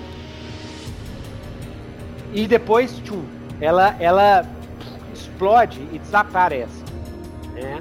Como vocês são, como vocês são de Cadu, você sabe que isso é um possuído, ele não é tão forte a ponto de tentar possuir o corpo de vocês, então ele voltou para os seis infernos do limiar, tá? Isso acontece com todos os outros, os, o outro também que morreu, que, que morreu.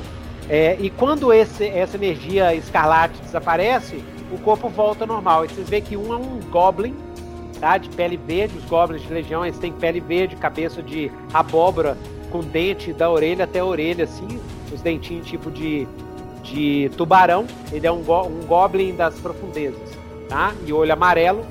E o segundo é um orc das areias, que é um, um tipo de orc que tem nas areias. Eles têm, é, são peludos e a- as patas deles são enormes para eles andar em cima das dunas, tá? Os pelos são meio laranjados, os pelos têm as cores do deserto que usam de camuflagem. Aí, aí você vê pe- pelo corpo, né? Porque a cabeça a cabeça rolou, então a cabeça depois volta volta a esse normal. Então é isso que vocês notam. Enquanto isso, a, a, a Yuka tá voando. Então vamos ver agora o Arabi. Aí você, Arabi, você tá lá fora, né? É, eu sou o único que tá no chão, né? Você é o único que tá no chão. Ou seja, lá no chão, porque os quatro vorazes, né, agora é, morreram todos. É, acredito sim. É, exatamente. Morreram os quatro vorazes. Mas tem seis vorazes comendo os cadáveres. E quando você cai no chão, esses seis se levantam, né? O, o dois deles que estão mais próximos de você, eles se levantam, largam os cadáveres que eles estão comendo, assim. Eles olham pra você. Ah, ah, elfo do deserto, delicioso. E aí eles é, avançam pra cima de você. E eles estão com tanta fome que eles vão sem arma nem nada. Eles vão só com as garras deles, assim, pra tentar te agarrar e devorar, arrancar a sua carne na base das mordidas. Então eles estão Uhum. vindo pra cima de você. O que, que você vai fazer? Você pode sair correndo, sentar no chão, chorar como uma criancinha. O? Arabi, ele, dado a, a, a experiência que ele ganhou como comerciante, ele aprendeu a apostar muito. E dado a isso, ele sempre age dessa, da- sempre da mesma maneira. Ele tenta esperar o último minuto para se esquivar e contra-atacar. Então Ok. ele sempre gosta de agir sob pressão. Então eles estão chegando perto, estão chegando perto. Na hora que ele tá, eles estão quase te agarrando. O que, que você faz? Eu tento me esquivar para poder atacar. Beleza? É, rola agir sob pressão, mais destreza, ok? E aí vamos botar, vamos botar o seu ataque dentro disso. Se você tirar mais 10, você esquiva e ataca. Aí você me me fala o que, que você vai fazer, ok? Uhum. Tirar, tirar, se você tirar 7, 9, você vai atacar, acertar o primeiro, mas o segundo consegue te agarrar e te jogar no chão, tá? E se tirar 6, o primeiro ele apara o seu ataque e o segundo vai vai o primeiro apara o seu ataque e afasta um pouco, né, e toma um dano, mas o segundo vai chegar e dar uma agarrada na sua barriga. Então vamos lá. Tre 13 não, viu, de Guilherme, já tava comemorando. 8. Oito, beleza. Então você acerta, você acerta o primeiro. Quanto de dano que você dá no, no seu... Quatro. Quatro? Beleza. Esse ele cai pro lado, ele tá bem danificado. Ele tá bem danificado, entendeu? Então um voraz bem ferido. Ferido. Tá? Mas o. Arabi. O voraz ferido, mas o segundo voraz agarra e te joga, joga no chão. Tá? Ok? Então o Arabi tá lá no chão, o bicho tá tentando é, agarrar o seu pescoço, tentando arranhar o seu rosto, assim e tal, tentando morder ele toda hora. Você vê que o rosto dele é uma mistura de lobo com morcego, tentando morder, tentando morder. Antes de você agir, alguém pode ajudar ele. É, Farir, Yuka. É, Farir, você vê que atrás, porque são dois atacando ele, atrás tem mais quatro. Quatro se aproximando do aproximando do, do Arabi, tá? Yuka, você que tá voando assim, você vê isso que tá acontecendo, você vê o Arabi no chão, com um voraz em cima, e você vê quatro outros vorazes se aproximando de onde tá o Arabi, agarrado no chão, MMA style, com o outro voraz. Então, o que, você vai fazer, Farir, e o que você vai fazer, Yuka? Será que dessa vez dá certo pular em cima dos bichos? Ah, que você tá em cima da, do Ayuka, né? Uhum. Então, beleza. Então já rola o seu matar e pilhar co- com esse movimento, com esse salto em cima dos bichos, entendeu? E aí, o que, que você vai fazer? Você vai saltar e já vai cair batendo com, com o quê? Como? É, eu vou. Eu vou virar minha cimitarra pra baixo assim e vou saltar pra, tipo, cravar Pra empalar no... um deles. Pra empalar um deles. Ótimo, beleza. Tirou 10, você empala um deles. Tirou 7 ou 9, você empala, mas o segundo te dá uma agarrada no rosto, assim, vai ficar uma marca, uma marquinha, mas sem debilidade, vai ficar só uns cortes assim.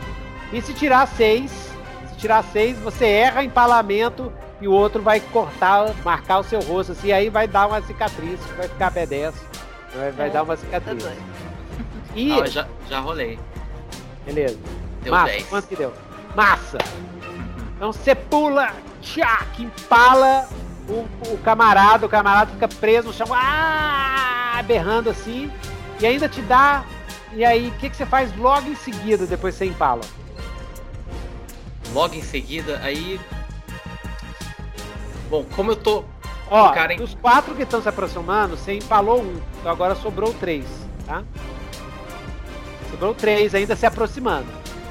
Você pode, você tem duas escolhas aí, uma escolha difícil, ó. Ou você ajuda o Arabi, ou deixa o Arabi resolver com o cara lá no chão, ou você enfrenta esses três que estão vindo. E aí, vou dar uma pausa aqui, porque a Yuka tá na, na área também.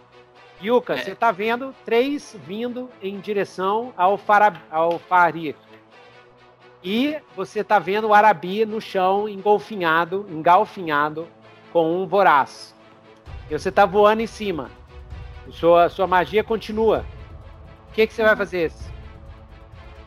Bom, eu vou. Eu vou ajudar o Arabi. Tá, você vai, você vai virar de costas e usar o Arabi. Então, Isso. Yuka, o Farir virou de costas e vai ajudar o Arabi. E tem três Tá. vorazes atrás do, do, do Arabi. Você quer acertar esses três vorazes? Atacar Eu esses quero, três? como, como é, que- eu tô pensando aqui como é que eu posso fazer um ataque de área. Eu vou com. Eu bato as asas nele, posso bater neles. Olha, com, tem tem com jeito de pegar vários ou tem que ir num só? você- com as suas garras, como você é muito grande, você pode, você pode voar e pegar. Olha, se você tirar mais 10, você pega os três. Se você tirar 7, 9, você vai pegar dois e um vai, vai seguir para causar confusão. Se você tirar 6, você vai tentar agarrar os três e não vai conseguir agarrar os três. Tá, Vai ter que fazer uma outra tentativa. beleza. Mais marca E-. Esse é força? Não, esse é. Esse é força, que como seria um, tipo um combate corpo a corpo. Então rola. Força. Uai. Meu, meu rovinho aqui tá carregando de novo. Uai, o que aconteceu? Ah, Que isso? carregou de novo? Meu computador tá esquisito, depois tem que ajeitar aqui. é, Tá tudo meio esquisito. Então vamos. Por que, que a tela tá assim? Deixa eu ver lá. Deixa eu ver lá. Ah, Acho que voltou. Voltou, voltou. Voltou, voltou, voltou? Voltou, voltou, voltou. Foi demais. Ele ficou Emoções aqui. ficou com É, medo de vamos- mim. O computador tá ajudando a dar mais emoção aqui. Ficou com medo do nerd. Nerd chega perto, o computador não, deixa eu funcionar aqui. Um, dois e sete. Então pegou Yes. dois? Você, pegou dois, você vai espremer os dois assim, como se fosse uma, sei lá, uma massinha de mão na mão de um bebê. É, assim. é. Então você bebe ele, ele grita assim, não, não, não! Aí sai a energia, o escalate desse. A energia vi- voa assim, voa assim. Uma, da, uma das energias é bem atrevida assim. Ela entra dentro do Pterodaga, vai tomar, tentar possuir o Pterodaga, tentar possuir você, Yuka. Possuir sua alma, tomar conta de sua alma. Entendeu? Então ele, ele tenta assim, você sente aquela energia negativa, Aí fica aquela um negócio, coisa assim. uma luta mental, assim, dentro uma do luta meus mental. brains. Mental. Então Tá. rola 2d6, mas ele é bem fraquinho, é só você tirar 6. Rola 2d6 mais inteligência, se só for de vontade. E você tem mais um, porque ele é fraquinho. Então você tem mais um. 2d6 mais um Tá. e rola inteligência. Eu não posso sucumbir é energia funciona. negativa. Enquanto na forma de Pterodaga. Deu 10! É!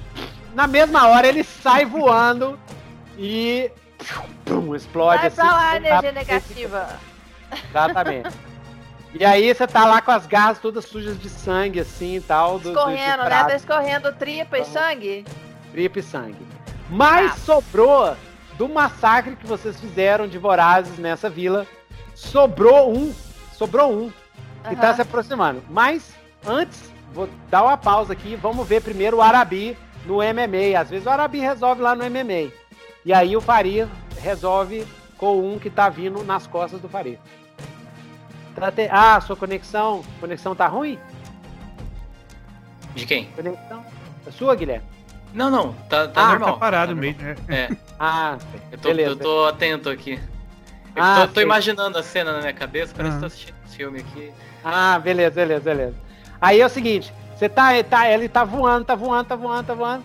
Vamos lá. E aí os dois estão engolfinhados lá, manda brasa. Me fala o que, que você vai fazer, como você vai fazer, o approach, né? Isso eu tô pegando do Fate, jogando no, no PBTA. Faz o seu approach, como é que você vai derrotar esse cara, o que, que você quer fazer com esse cara, você tá engolfinhado com ele. Ele é muito forte, o seguinte, muito forte, entendeu?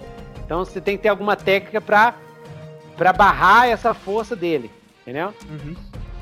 Então, É, eu, eu escutei o barulho, né? Nada sutil do, do Farri caindo e fazendo aquele estrago no, no outro voraz.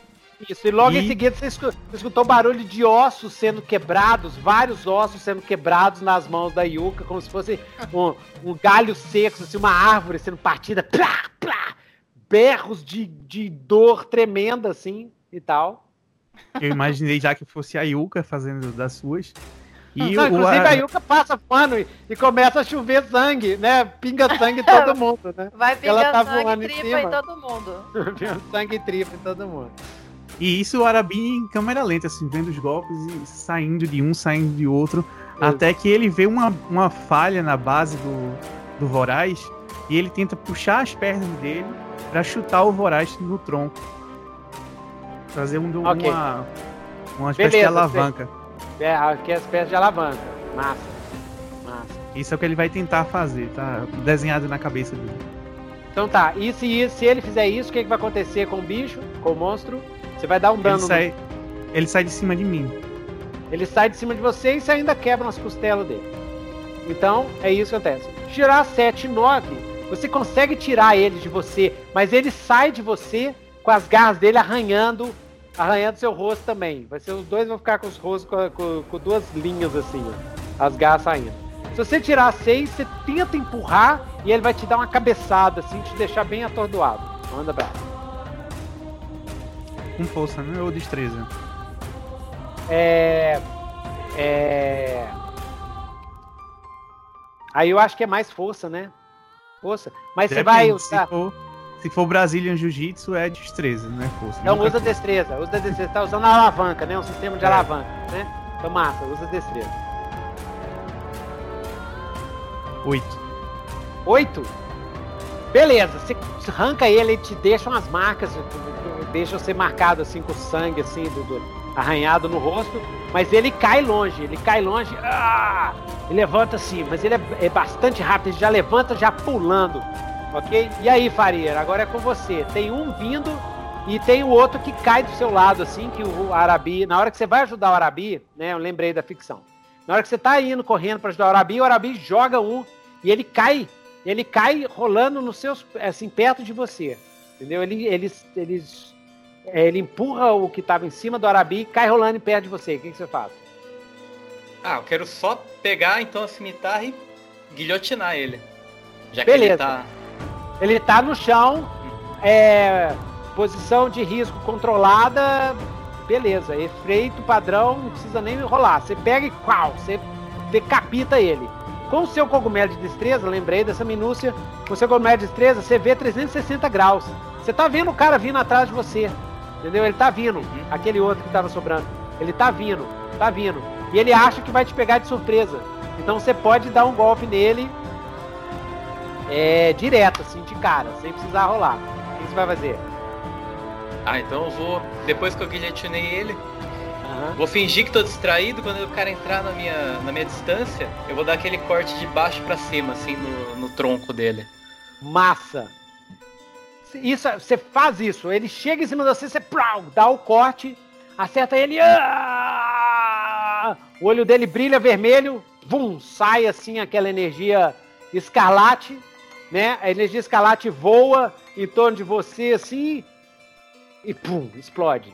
Não, não tenta, esses são os demônios muito fodidos. então ele explode e tal.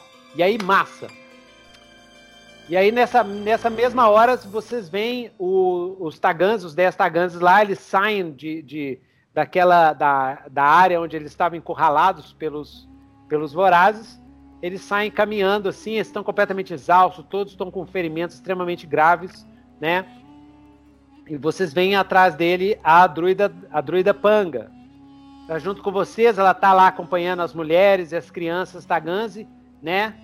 Eles vão saindo assim e tal, é, é, mancando assim, muitos estão extremamente fatigados e tudo, né?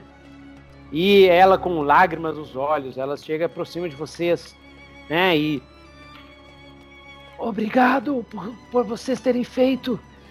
Ah, Finalmente, estamos livres desses, desses, desses demônios, desses monstros. É terrível. Nós ouvimos rumores sobre esses vorazes atacando alguns oásis no deserto profundo, mas não imaginávamos que eles iam chegar aqui, até aqui, tão próximo de Alkadesh. Ela fala isso. Você está bem? Eu sofri muito, estou muito debilitada, pois toda a minha energia vital e toda a energia, eu tive que sugar a energia vital, usar toda a energia vital das nossas flores aqui, das flores vivas do, do oásis, para poder conjurar um feitiço para expulsar a, a Lorde Gangaran daqui. Ah.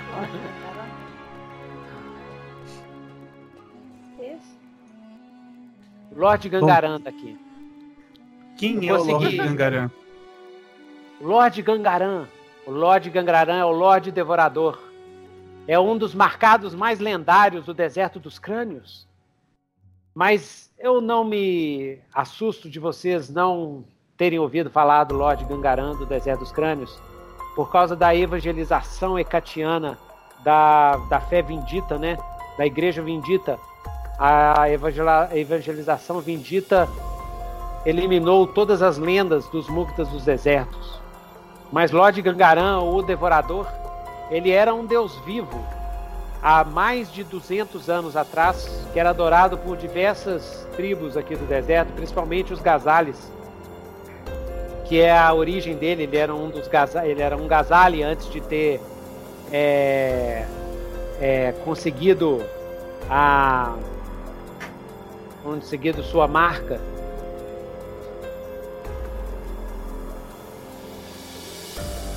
E ele era adorado. E ele era uma espécie de protetor e tirano do deserto dos crânios. E foi por causa dele que durante muito tempo o Império Hecatiano não conseguiu entrar no deserto dos crânios e conquistar a, os tribos muktas. Eles só conquistaram os Kadeshianos, mas os muktas não. Porém, Lord Gangaran, ele o Lorde Devorador, né? Que ele tem a marca do lobo que prende o arquidemônio Crinos. Ele reinou no deserto dos crânios como um deus vivo até a chegada de Farquises, que é o dragão protetor da Igreja Valedora. Isso muito antes da, da do Império Catiano vir aqui, a Igreja Valedora fez uma missão missionária, a Igreja Valedora que é da Ubária, né? Enquanto a Igreja a Igreja Vindita é de Eldecoron, a Igreja Valedora é de, da Ubária, que ela, eles adoram a face cuidadora da deusa, a Grande Mãe. E a Igreja Valedora, ela, ela, ela fez uma campanha messiânica no deserto dos crânios, eliminando os deuses vivos, os marcados, que eram adorados como os deuses pelas tribos Muktas e outras tribos do deserto dos crânios. Mas quando chegou a hora de Gangaran, eles é, foram derrotados várias vezes e foi preciso que o que Farquises, o, o dragão Esmeralda da, da Igreja Valedora, foi preciso que ele saísse lá do grande mosteiro Valedor, lá em Aldora, e visse pessoalmente para o deserto enfrentar Gangaran. Os dois enfrentaram um combate épico que dizem que durou sete dias e sete noites. E depois disso, Gangaran foi destruído por Farquises, pelo dragão Farquises, e a partir daí, a grande maioria dos Muktas começou a, a adotar a crença valedora.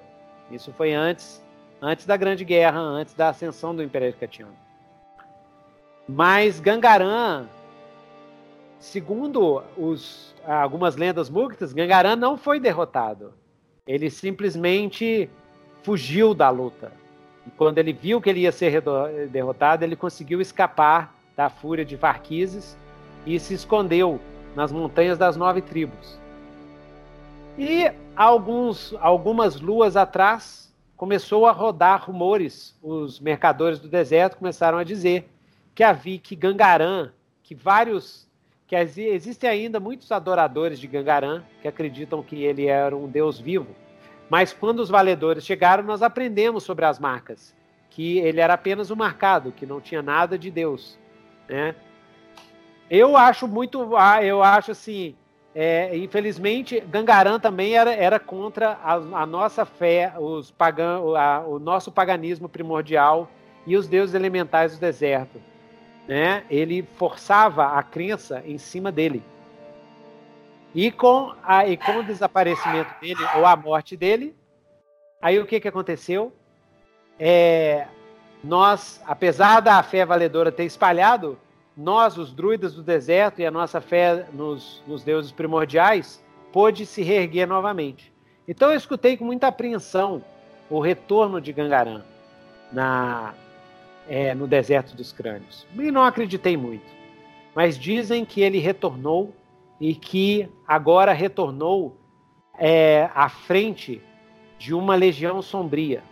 Ele fez algum tipo de pacto com algum deus sombrio ou com alguma força dos seis infernos do limiar ou, do, do, do ou dos, dos arautos do deus louco, né? E parece que agora ele tem uma legião, uma legião de possuídos. Mas são possuídos diferentes. Né? Como vocês viram, parecem ser vorazes. Eles não são possuídos criados por esporos, é, esporos sombrios de leviatãs. Parece que eles são criados através do ferimento. Quem recebe um ferimento de um voraz, não sei, mas parece que com a lua cheia vai se transformando também em um voraz.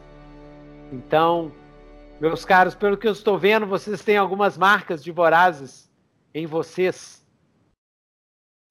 A Yuka já, já destransformou, né? Há muito tempo. Não tá escutando como Yuka, Uhum. né? Como Yuka, exatamente. Mas, e aí, no meio da fala, ela fala assim: Mas nós temos que ajudar a amiga A de Dalila. vocês. A Dalila tá agonizando, todo mundo tinha esquecido dela, né? Ela tá lá agonizante lá. E aí, é, Yuka, você vai tentar salvar? Você tem as artes da cura, né? Você tem as artes da cura? Tenho? O que eu posso fazer de cura? Aqui só tem. Essa Ainda coisa sobrou um, Não, um item e- daquele, né? É, tem é, um item você- dela. Mas você, como, como druida, você teve treinamento? Pode alterar no histórico. Você teve treinamento para Tive. cu- cuidar e tudo? do. Então Tive. escreve aí no seu histórico, bota essa minúcia. Então você tem conhecimentos de cura. Tá? Faz parte do seu conhecimento acumulado. Tem conhecimentos de cura. Precisa de mais espaço nessa ficha. A ficha tá toda cheia. Ah, gente, a, a, fi- é, é, a ficha tem quatro páginas. As Quatro duas páginas? últimas páginas. Tem, vai lá. Tem as duas últimas páginas é de anotações, é pra encher mesmo. É, tá tudo cheio aqui. Mas aí, então, ela Mas tem. a- a- as últimas não tem, não? Depois você. Depois a. a- Tá, depois eu olho. Uma aqui. Ela tem. Então anota no lugar, anota lá no Ela- equipamento. Anota... Tá. Ela tem.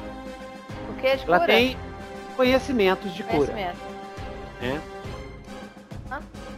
Conhecimentos de cura. Ela conhece as, as plantinhas, as raízes, os emplastros. Ela faz Isso, emplastros. Você sabe fazer um, sabe fazer algo para estancar o ferimento, uma, uma bandagem, né? Uma bandagem é, para estancar o, o ferimento dela, né? Inclusive você Aham. pode usar cactos aí da região do, do, do É. oásis, né? Você olha assim, você olha assim ao redor, né?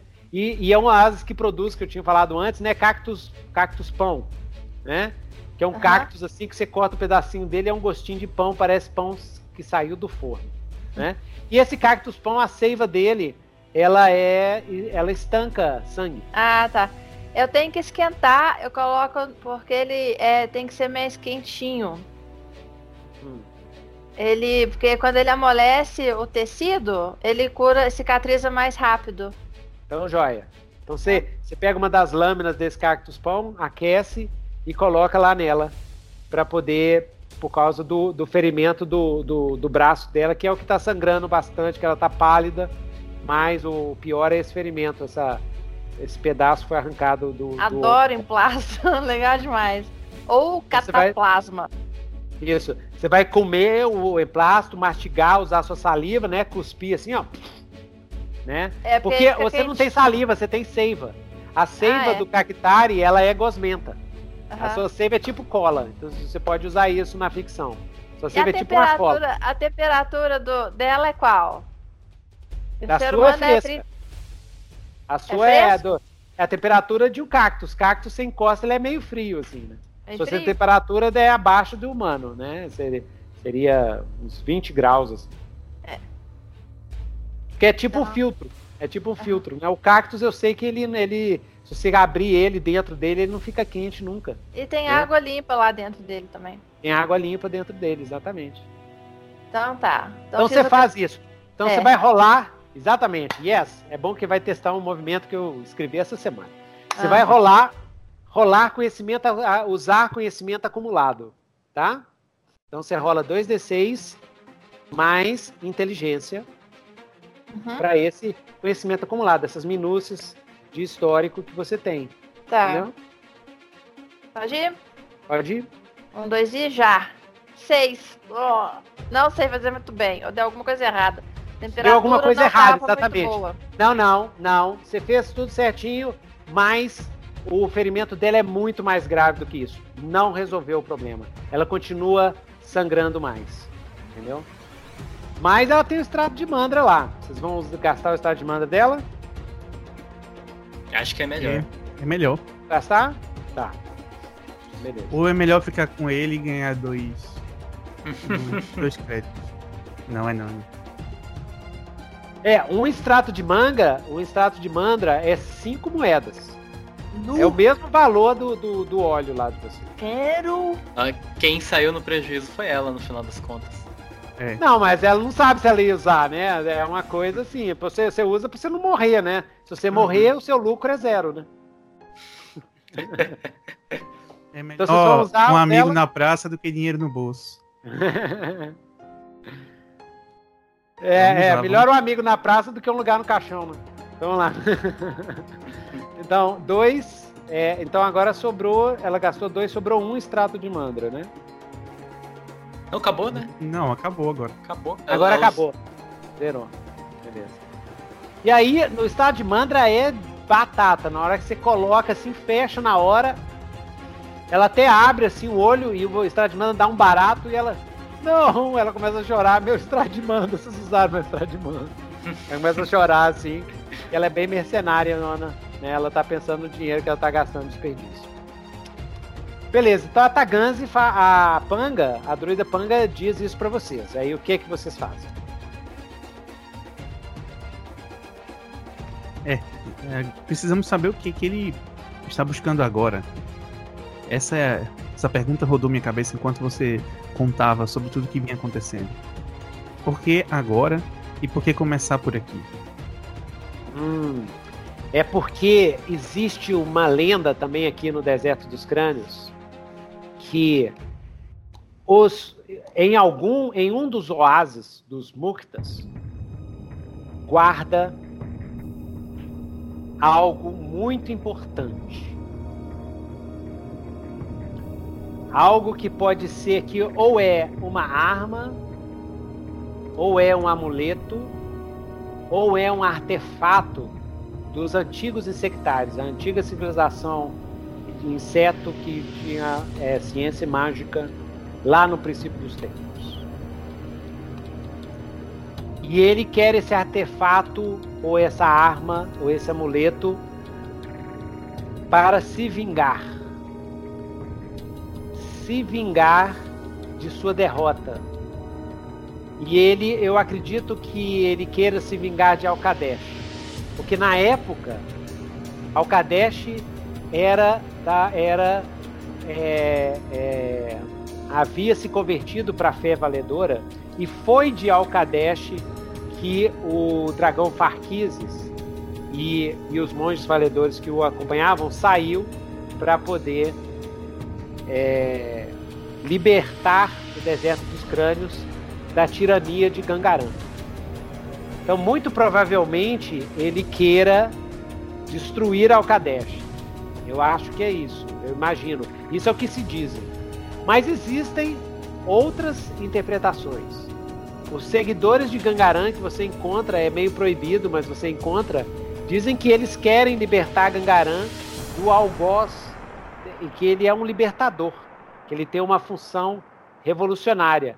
E como as nossas tribos, você sabe que ultimamente o, o Império Hecatiano está forçando as nossas tribos a se converter para a fé vindita e a abrir caravanserais nos nossos oásis para os barões das drogas do Império Hecatiano, e muitos dos Muktas não querem isso, o Gangaran voltou justamente para libertar os Muktas. Então existem essas duas, duas vertentes. Agora, por que Gangaran atacou o nosso oásis? Quando ele veio aqui, ele, pergun ele, ele perguntou sobre. Aí, é, qual que é o nome desse tesouro, desse artefato? Eu não tenho a menor ideia. Eu tô, eu tô riffing out here. Como é que esse artefato? Já ouviu falar? Boa, Milton. Eu sou lerdo demais. Mas o Arabi, você já ouviu falar desse artefato? Ah, eu tenho que seguir mais as regras do Apocalipse. Arabi, você ouviu falar desse artefato insectário? Entendeu? Inclusive, Yuka, você ouviu falar também nesse lendário artefato insectário? Que, que, que faz coisas impressionantes. Os Cactares comentam sobre isso. Esse artefato lendário. Inclusive, esse Ele- artefato tem o nome assim, o nome dele é assim, o nome de um inseto e o nome de um metal. E é, depois vem dar e depois vem o substantivo. Vamos lá. Como é que chama esse artefato em Sectari? Que Gangaran está procurando.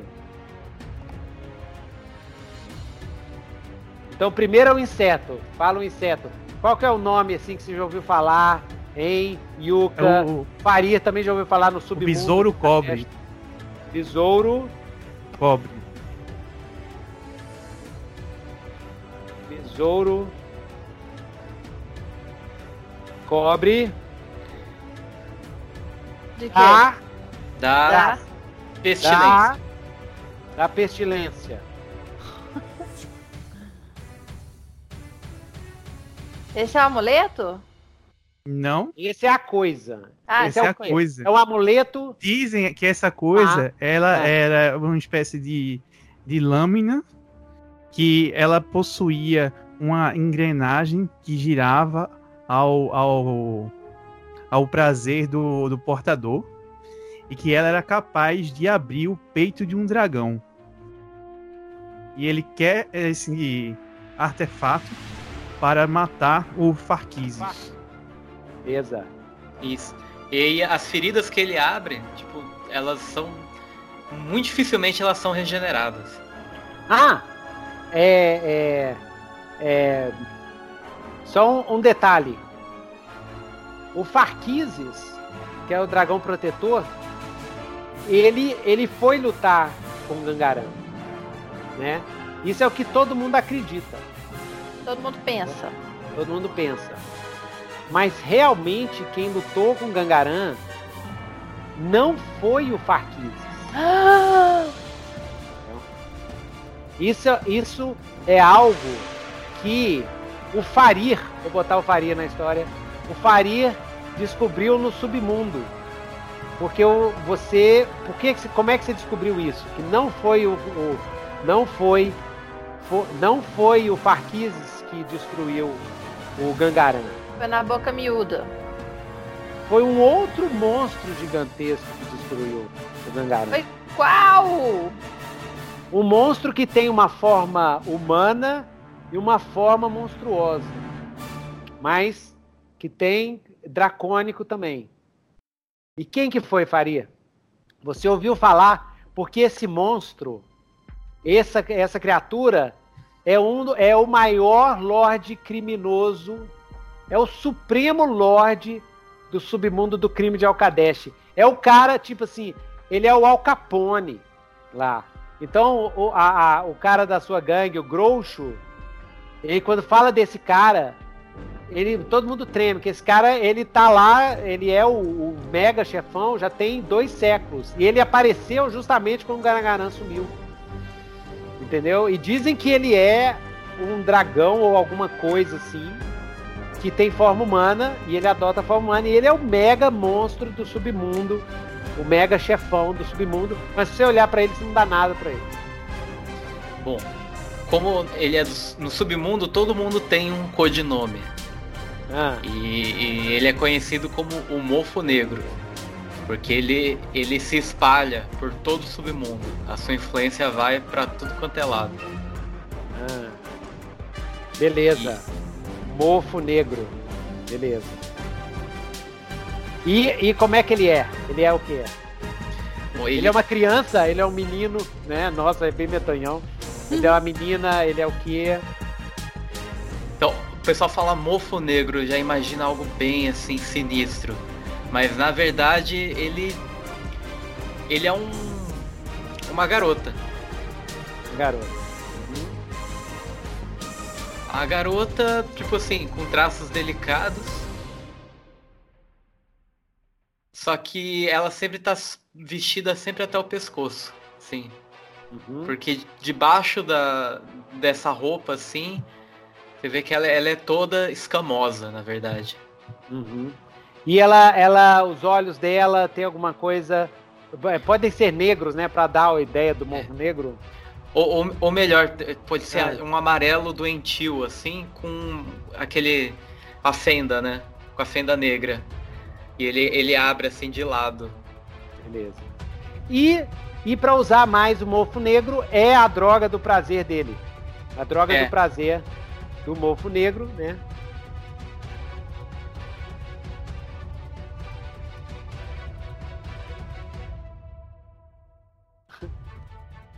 É, E a gangue dele é os mofados.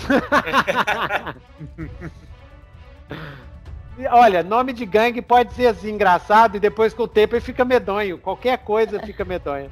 Porque É. Peak Blinders é bem, é bem tosco, né? Em É. inglês, né?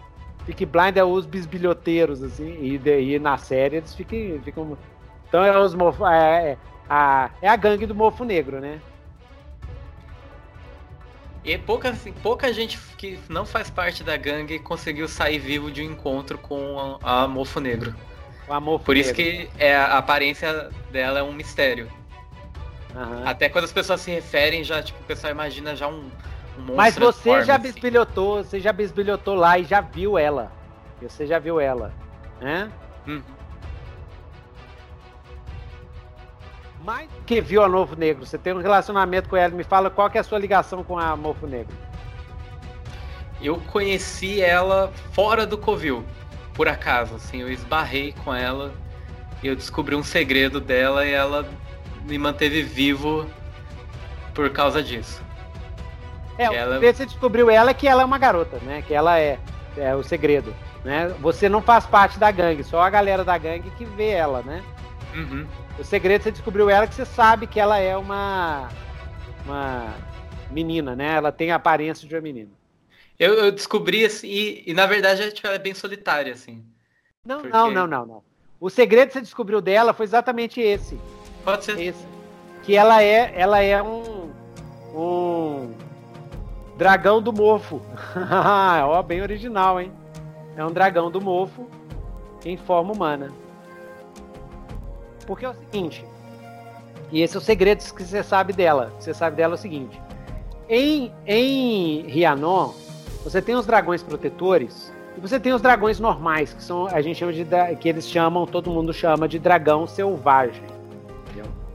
Os dragões selvagens têm, são livres, têm livre arbítrio e tal e tudo, mas tem tem uma região que é o Vale dos Dragões, onde tem uma dragonesa lá, que é uma drago, dragonesa selvagem, e ela comanda esses dragões, entendeu? E ela, ela, é, ela é do lado, porque os dragões protetores são do lado da deusa das três faces. A dragonesa, que lá do, do Vale dos Dragões, né? Eu esqueci o nome de cabeça dela. Gente, meu cenário é tão gigantesco. É, deixa eu pegar aqui. A Terras Centrais, Terra do Oeste, Terra do Leste. Terras Centrais.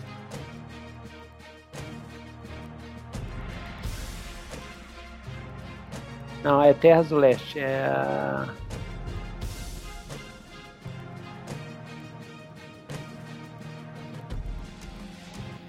Vale dos Dragões Selvagens, isso mesmo. É que lá no Vale dos Dragões Selvagens tem a cidade globinoide de, de Sogra, Sodra, que é perto de um vulcão. E lá tem a dra- dragonesa vermelha Diandra, que ela é medonha e ela é casada com o dragão negro Saranak. E, nossa, para introduzir no lore, a, a Mofo Negro é filha de- de- desses dois dragões, entendeu? Da, dra, da agronesa. Diandra, isso é só detalhe, tá, Érica? Não precisa lembrar desses nomes, não, tá? É só pra eu... Não, se você anotar lá, beleza. Tá, tá anotado. Saranak. Só pra ficar ligado no lore. Gostei. E a Mofo Negro. Que o nome dela, qual que é o nome dela de dragonesa? Hum. Ai, caramba. Mofo Negro. É. O nome dela é Kuro. É, Bota mais um pouquinho. Bota mais um pouquinho de coisa. Curonaxis, Curodro... Curodrizila, entendeu? Curonax, Kurodrix. Curodrix. Beleza, Curodrix, Mofo Negro, Dragonesa, Curodrix. Curodrix da chama sufocante. Curodrix da, da chama sufocante. Sufocante. Do mofo sufocante. Mofo sufocante. o mofo sufocante. Beleza, em, em- o segredo que você sabe dela é isso mesmo. O tio Baker falou assim: Ó, mestre, fala todo o lore que aí o- que o- fala tudo. Então, beleza. O segredo que você sabe dela é isso. Ela. Você descobriu isso, você roubou uns. Você viu que ela era, era menina, você ficou obcecado. Depois me fala se tá ok, ok? Consentimento do jogador, sempre e sempre. Você ficou obcecado com ela, foi procurar achar, achou uns livros que tinha lá no, no covil da gangue do Mofo Negro. Você achou uns tomos antigos, assim, né? De alguns monges valedores e tal, e lá você viu que, que teve um acordo. Esses tomos foram jogados fora quando a, quando a igreja bendita entrou na cidade de Alcadesh. Ela queimou tudo e tal. E você conseguiu salvar um desses tomos dos valedores. E lá no tomo estava escrito, assim, todo bonitinho, bem ao estilo Bel Regádio, assim, todo rebuscado e tal. Tava escrito bem chique e que estava contando a história da Mofo Negro. E a Mofo Negro, ela ganhou o direito de viver em Alcadesh sem ser exterminada, porque os dragões produtores não gostam de dragão selvagem. Ela fez um acordo com o Farquis, tipo assim, você dá um jeito no Gangaran que a gente deixa você ficar aqui, entendeu? Então, para simplificar, simplificar, hein, Eric? Para simplificar, são dois antagonistas que estão surgindo aqui na nossa aventura. É o Gangaran, é o Gangaran que quer se vingar da Mofo Negro, e a Mofo Negro que ainda não tem a menor ideia que o Gangaran tá na área e quer se vingar dela. Só que Tá. O Gangaran agora ele, ele não quer tomar outro, outra coça que nem ele tomou da Mofo Negro, né? Não quer tomar outra coça. Então ele está atrás do besouro de cobre da pestilência, que é uma espécie de lâmina, né? Uma espada, besouro, espada, uma coisa assim, uma espada com a forma de besouro, alguma coisa assim, que tem alguns mecanismos mecânicos dela e é capaz de entrar dentro do, do- das coraças de um dragão, do dragão do mofo, né? E destruir o coração, porque os corações dos dragões são cristalinos, são de cristal, é pura magia cristal. É praticamente indestrutível. Então, é isso aí. Ah, beleza, doido demais. E aí, então a a Panga conta isso pra vocês. Ela fala isso do Gangaran, né? O Gangaran tá chegando e aí o Farir o, o- é, vocês deduzem que o Gangaran tá atrás de, o- do besouro de cobre da pestilência, que é um artefato é, insectário para matar dragão. Matar dragão. E aí o Faria, Faria, você conhece essa história do, da Mofo Negro. Aí você compartilha a história com, com, com o pessoal. É, acho que de- devido à gravidade da situação, acho que é acho importante soltar esse segredo que eu tava guardando até então. Então, joia. Você, você contando esse segredo, a, a- a- você cria um relacionamento. A a Panga escuta, você cria um relacionamento com ela. Se contar segredo para alguém, você já cria um relacionamento. Então pode botar a Panga na sua ficha, bota mais um para Panga, né? Então depois de escutar isso tudo, o que, que vocês vão fazer? Vocês vão retornar para o Kadesh? É, a Dalila tá, tá, é, é, tá bem avariada, assim, tal. Vocês estão com a glândula disso. E os Tagans estão lá recolhendo os cadáveres e tudo. Estão extremamente tristes, né? E a Panga vira para vocês: Nossa, eu temo que o Gangaram vai destruir a, de- as tribos do deserto inteira atrás desse atrás do besouro de cobre da pestilência. E não tem ninguém para para contê-lo. E se você e talvez talvez se a legião a, se a legião imperial ela sugere né talvez a legião imperial de Alcadesh ficar sabendo disso talvez eles eles possam tentar porém como os cadestianos têm muito preconceito com nós muktas e como o Império Hecatiano tá afim de que a gente aceite o Império, talvez eles eles vão usar esses ataques do Gangaran e da sua legião voraz para chantagear a gente, né? E até eles fizerem alguma coisa, Gangaran vai continuar atacando outros oásis. É, isso parece fugir de um predador para ir na toca de outro. É. É... E nós não temos dinheiro para contratar caçadores de marcas para ir atrás do Gangaran e arrancar a marca dele.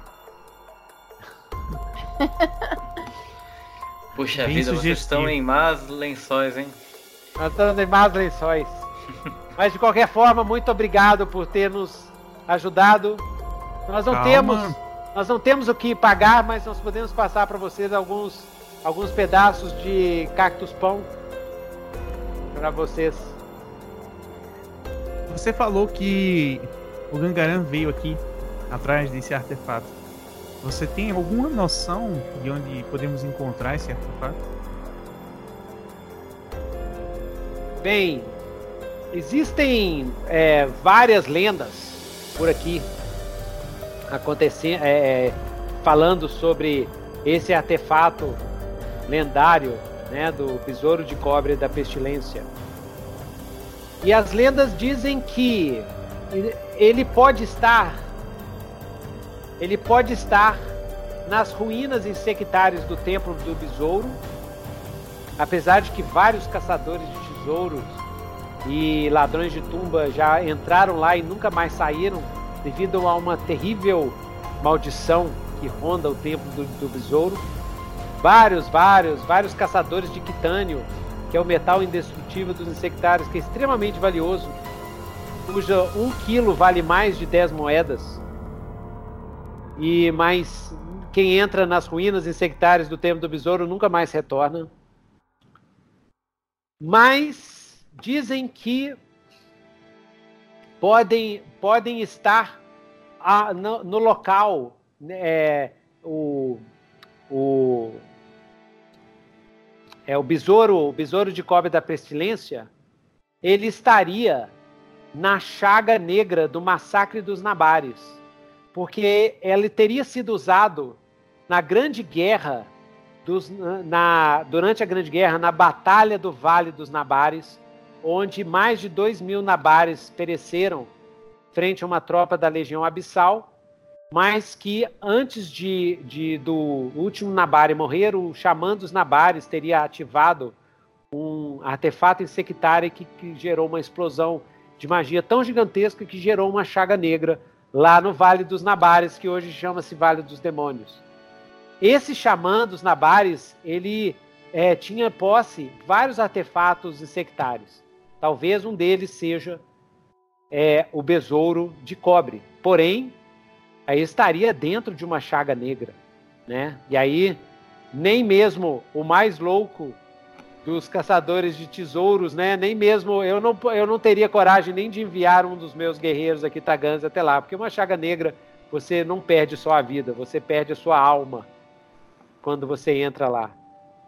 Mas com certeza a ma maior das hipóteses é que o besouro de cobre estaria nas profundezas dos pântanos sulfurosos lá do, dos meus queridos e da tribo dos Imegares. E que lá seria o próximo alvo da legião voraz.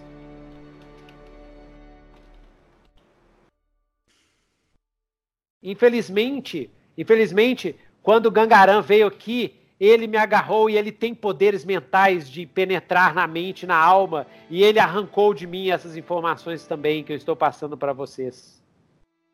Bom, se a gente conseguir esse artefato, a gente Adoro só... Dungeon World. Falando atenção, tio Nitro falando pra galera aí que não joga PBTA. É doido demais, é doido demais.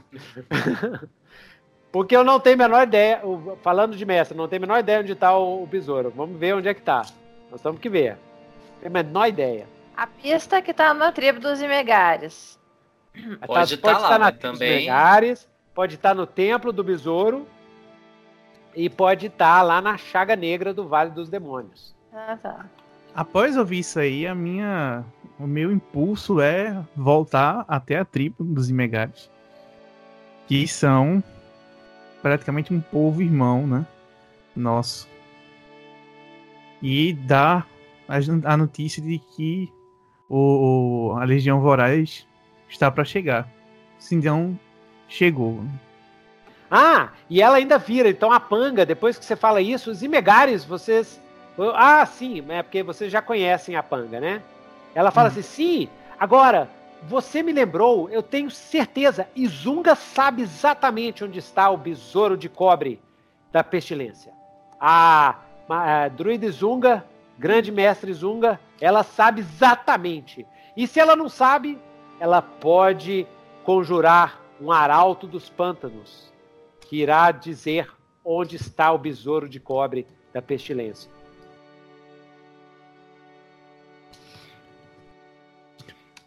Mais do que nunca precisamos mas, voltar para casa. Mas tem, tem outros lugares, né? Então, tem outros lugares. Bom, é, se a gente conseguir ajudar esse pessoal, a gente pode lucrar com esse artefato, não é mesmo? Não, o artefato é, é, é, é tanto a igreja vindita quanto a igreja valedora, elas elas têm o costume de pagar caro, elas colecionam esses artefatos, né? O Império Ecatiano, então, fica de olho em qualquer artefato que apareça. Hum. Mas cuidado em negociar com Ecatianos, né? Vocês já sabem, né? Nenhuma das duas opções é interessante para mim. Infelizmente, acredito que o melhor a se fazer, embora eu goste muito de dinheiro, seria destruir o artefato. Ah, não Mas, diga meus isso. Caros, meus caros, infelizmente todos os meus poderes são, são, são insuficientes para tirar a maldição que vocês dois pegaram. Na próxima lua cheia, que é daqui a quatro dias, na próxima vez que Tiranas se encontrar com se encontrar com Selune no céu, vocês vão virar vorazes. Não, peraí. Eu, eu não me feri com, com, com eles. Você não se feriu? Não se feriu? Não me feri. Eu, eu, eu feriu foi com a Yuka. Feriu foi com a Yuka.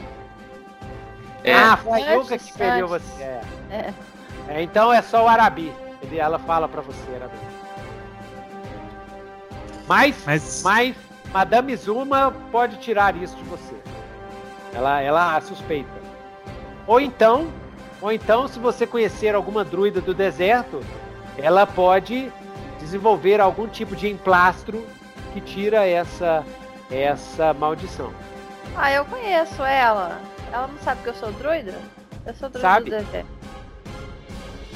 Se, se, se, se você quiser ajudar, o, se você quiser tirar essa maldição, evitar que o, que o Arabi vire é, voraz, uhum. aí você me fala quais são os ingredientes difíceis de conseguir e onde você tem que conseguir esses. É, é um ingrediente só. Um ingrediente muito raro, muito difícil e muito perigoso de conseguir. Aí você tem que me falar qual ingrediente que é e qual que é o perigo de conseguir esse ingrediente. Tá. Tá, Yuka? Ai, meu Deus. Ai. Eu fiz uma pesquisa aqui. Ai. Não, precisa ser hoje não. Pode ser para o próximo episódio. Tá. Prepara isso para o próximo episódio. É a, é a side quest. A side quest é a cura cura pro Arabi. Pro Arabi não virar lobinho, lobisomem.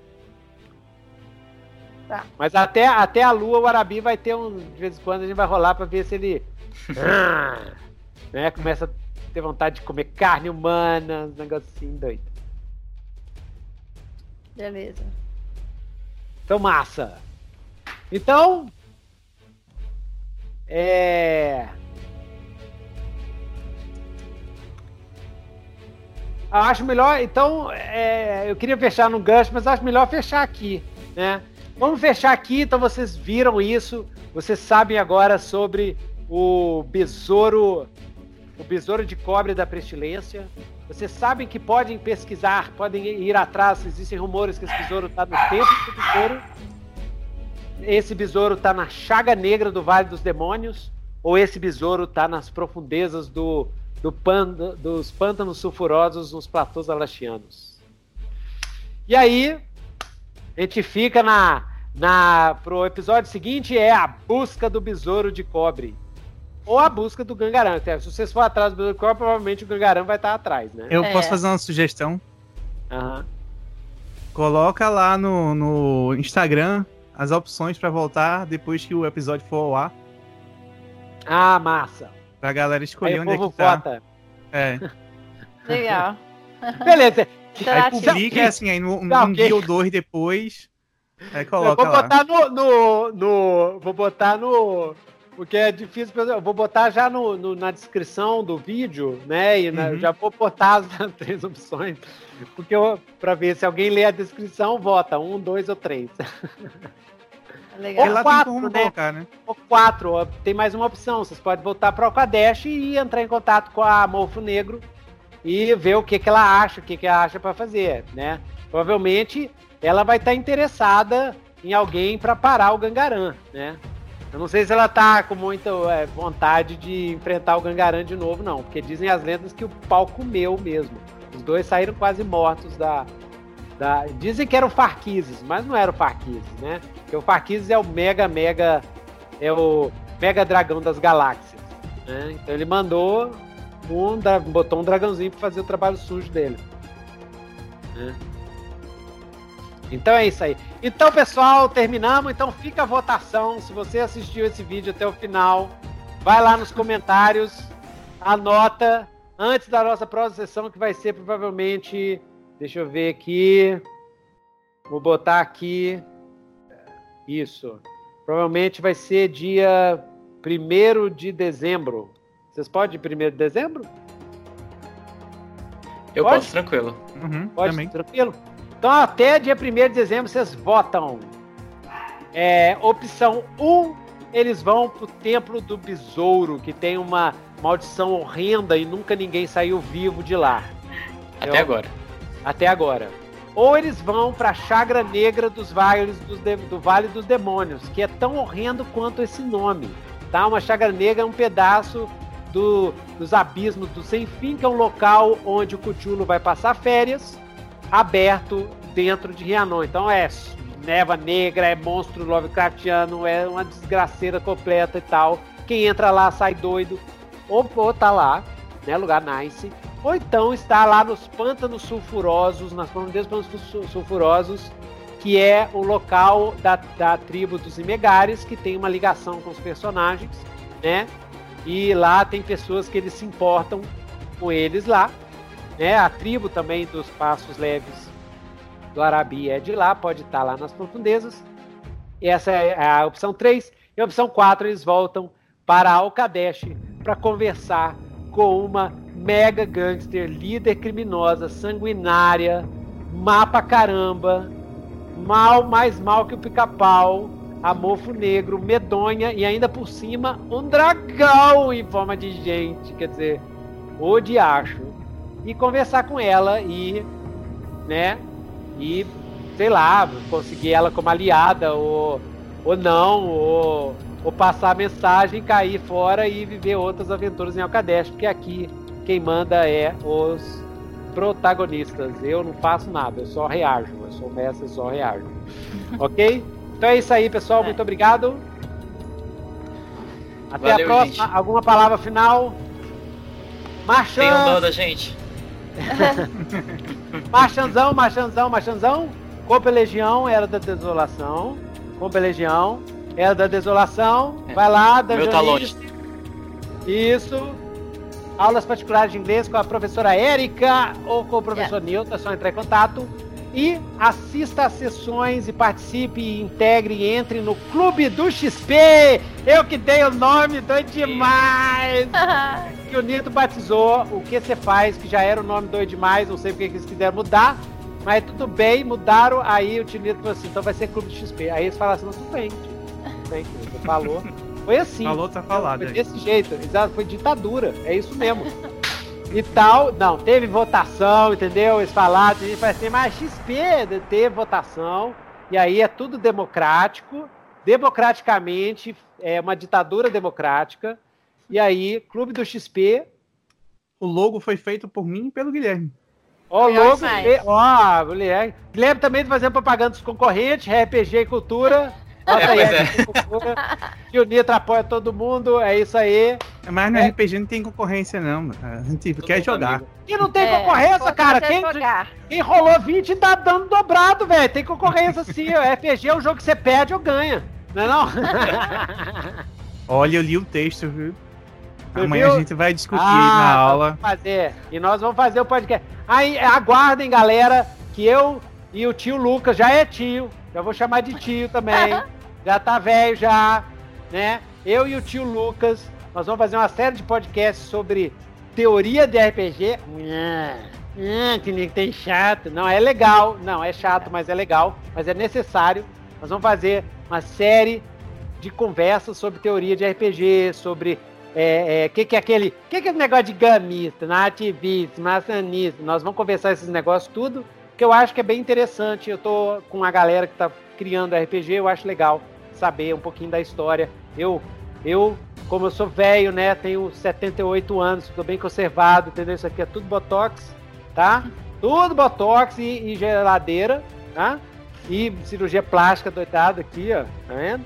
E aí, eu participei, de, de- eu vi esse desenvolvimento dessa teoria, então acho legal eu falar e, e que é uma coisa bem legal que eu acho que falta, que é contextualizar a época que foi criada a teoria, que é diferente do de hoje. Porque aí, aí a gente vai falar a teoria e fala assim, é Tinito, mas isso é óbvio, todo mundo sabe disso, não é? Mas até saber, a gente teve que ralar a beça, velho. Não sabe não, Até que o que a gente mais escuta é qual o melhor sistema para jogar isso. Ah, O cara pergunta isso, ele já não sabe o que, que ele tá falando.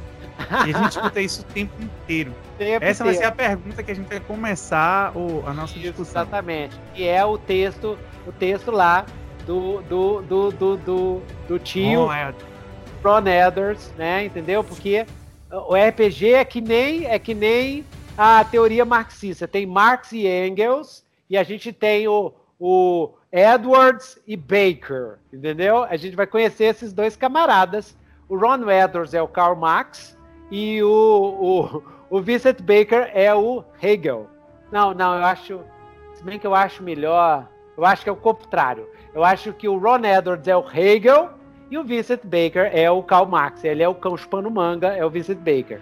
O, o Ron Edwards é o cara das proto-teorias da praxis, exatamente. Então é isso, gente. Muito obrigado. Clube do XP. Siga lá no YouTube. E é isso aí. Até a próxima. é, pessoal. Valeu. Valeu, gente.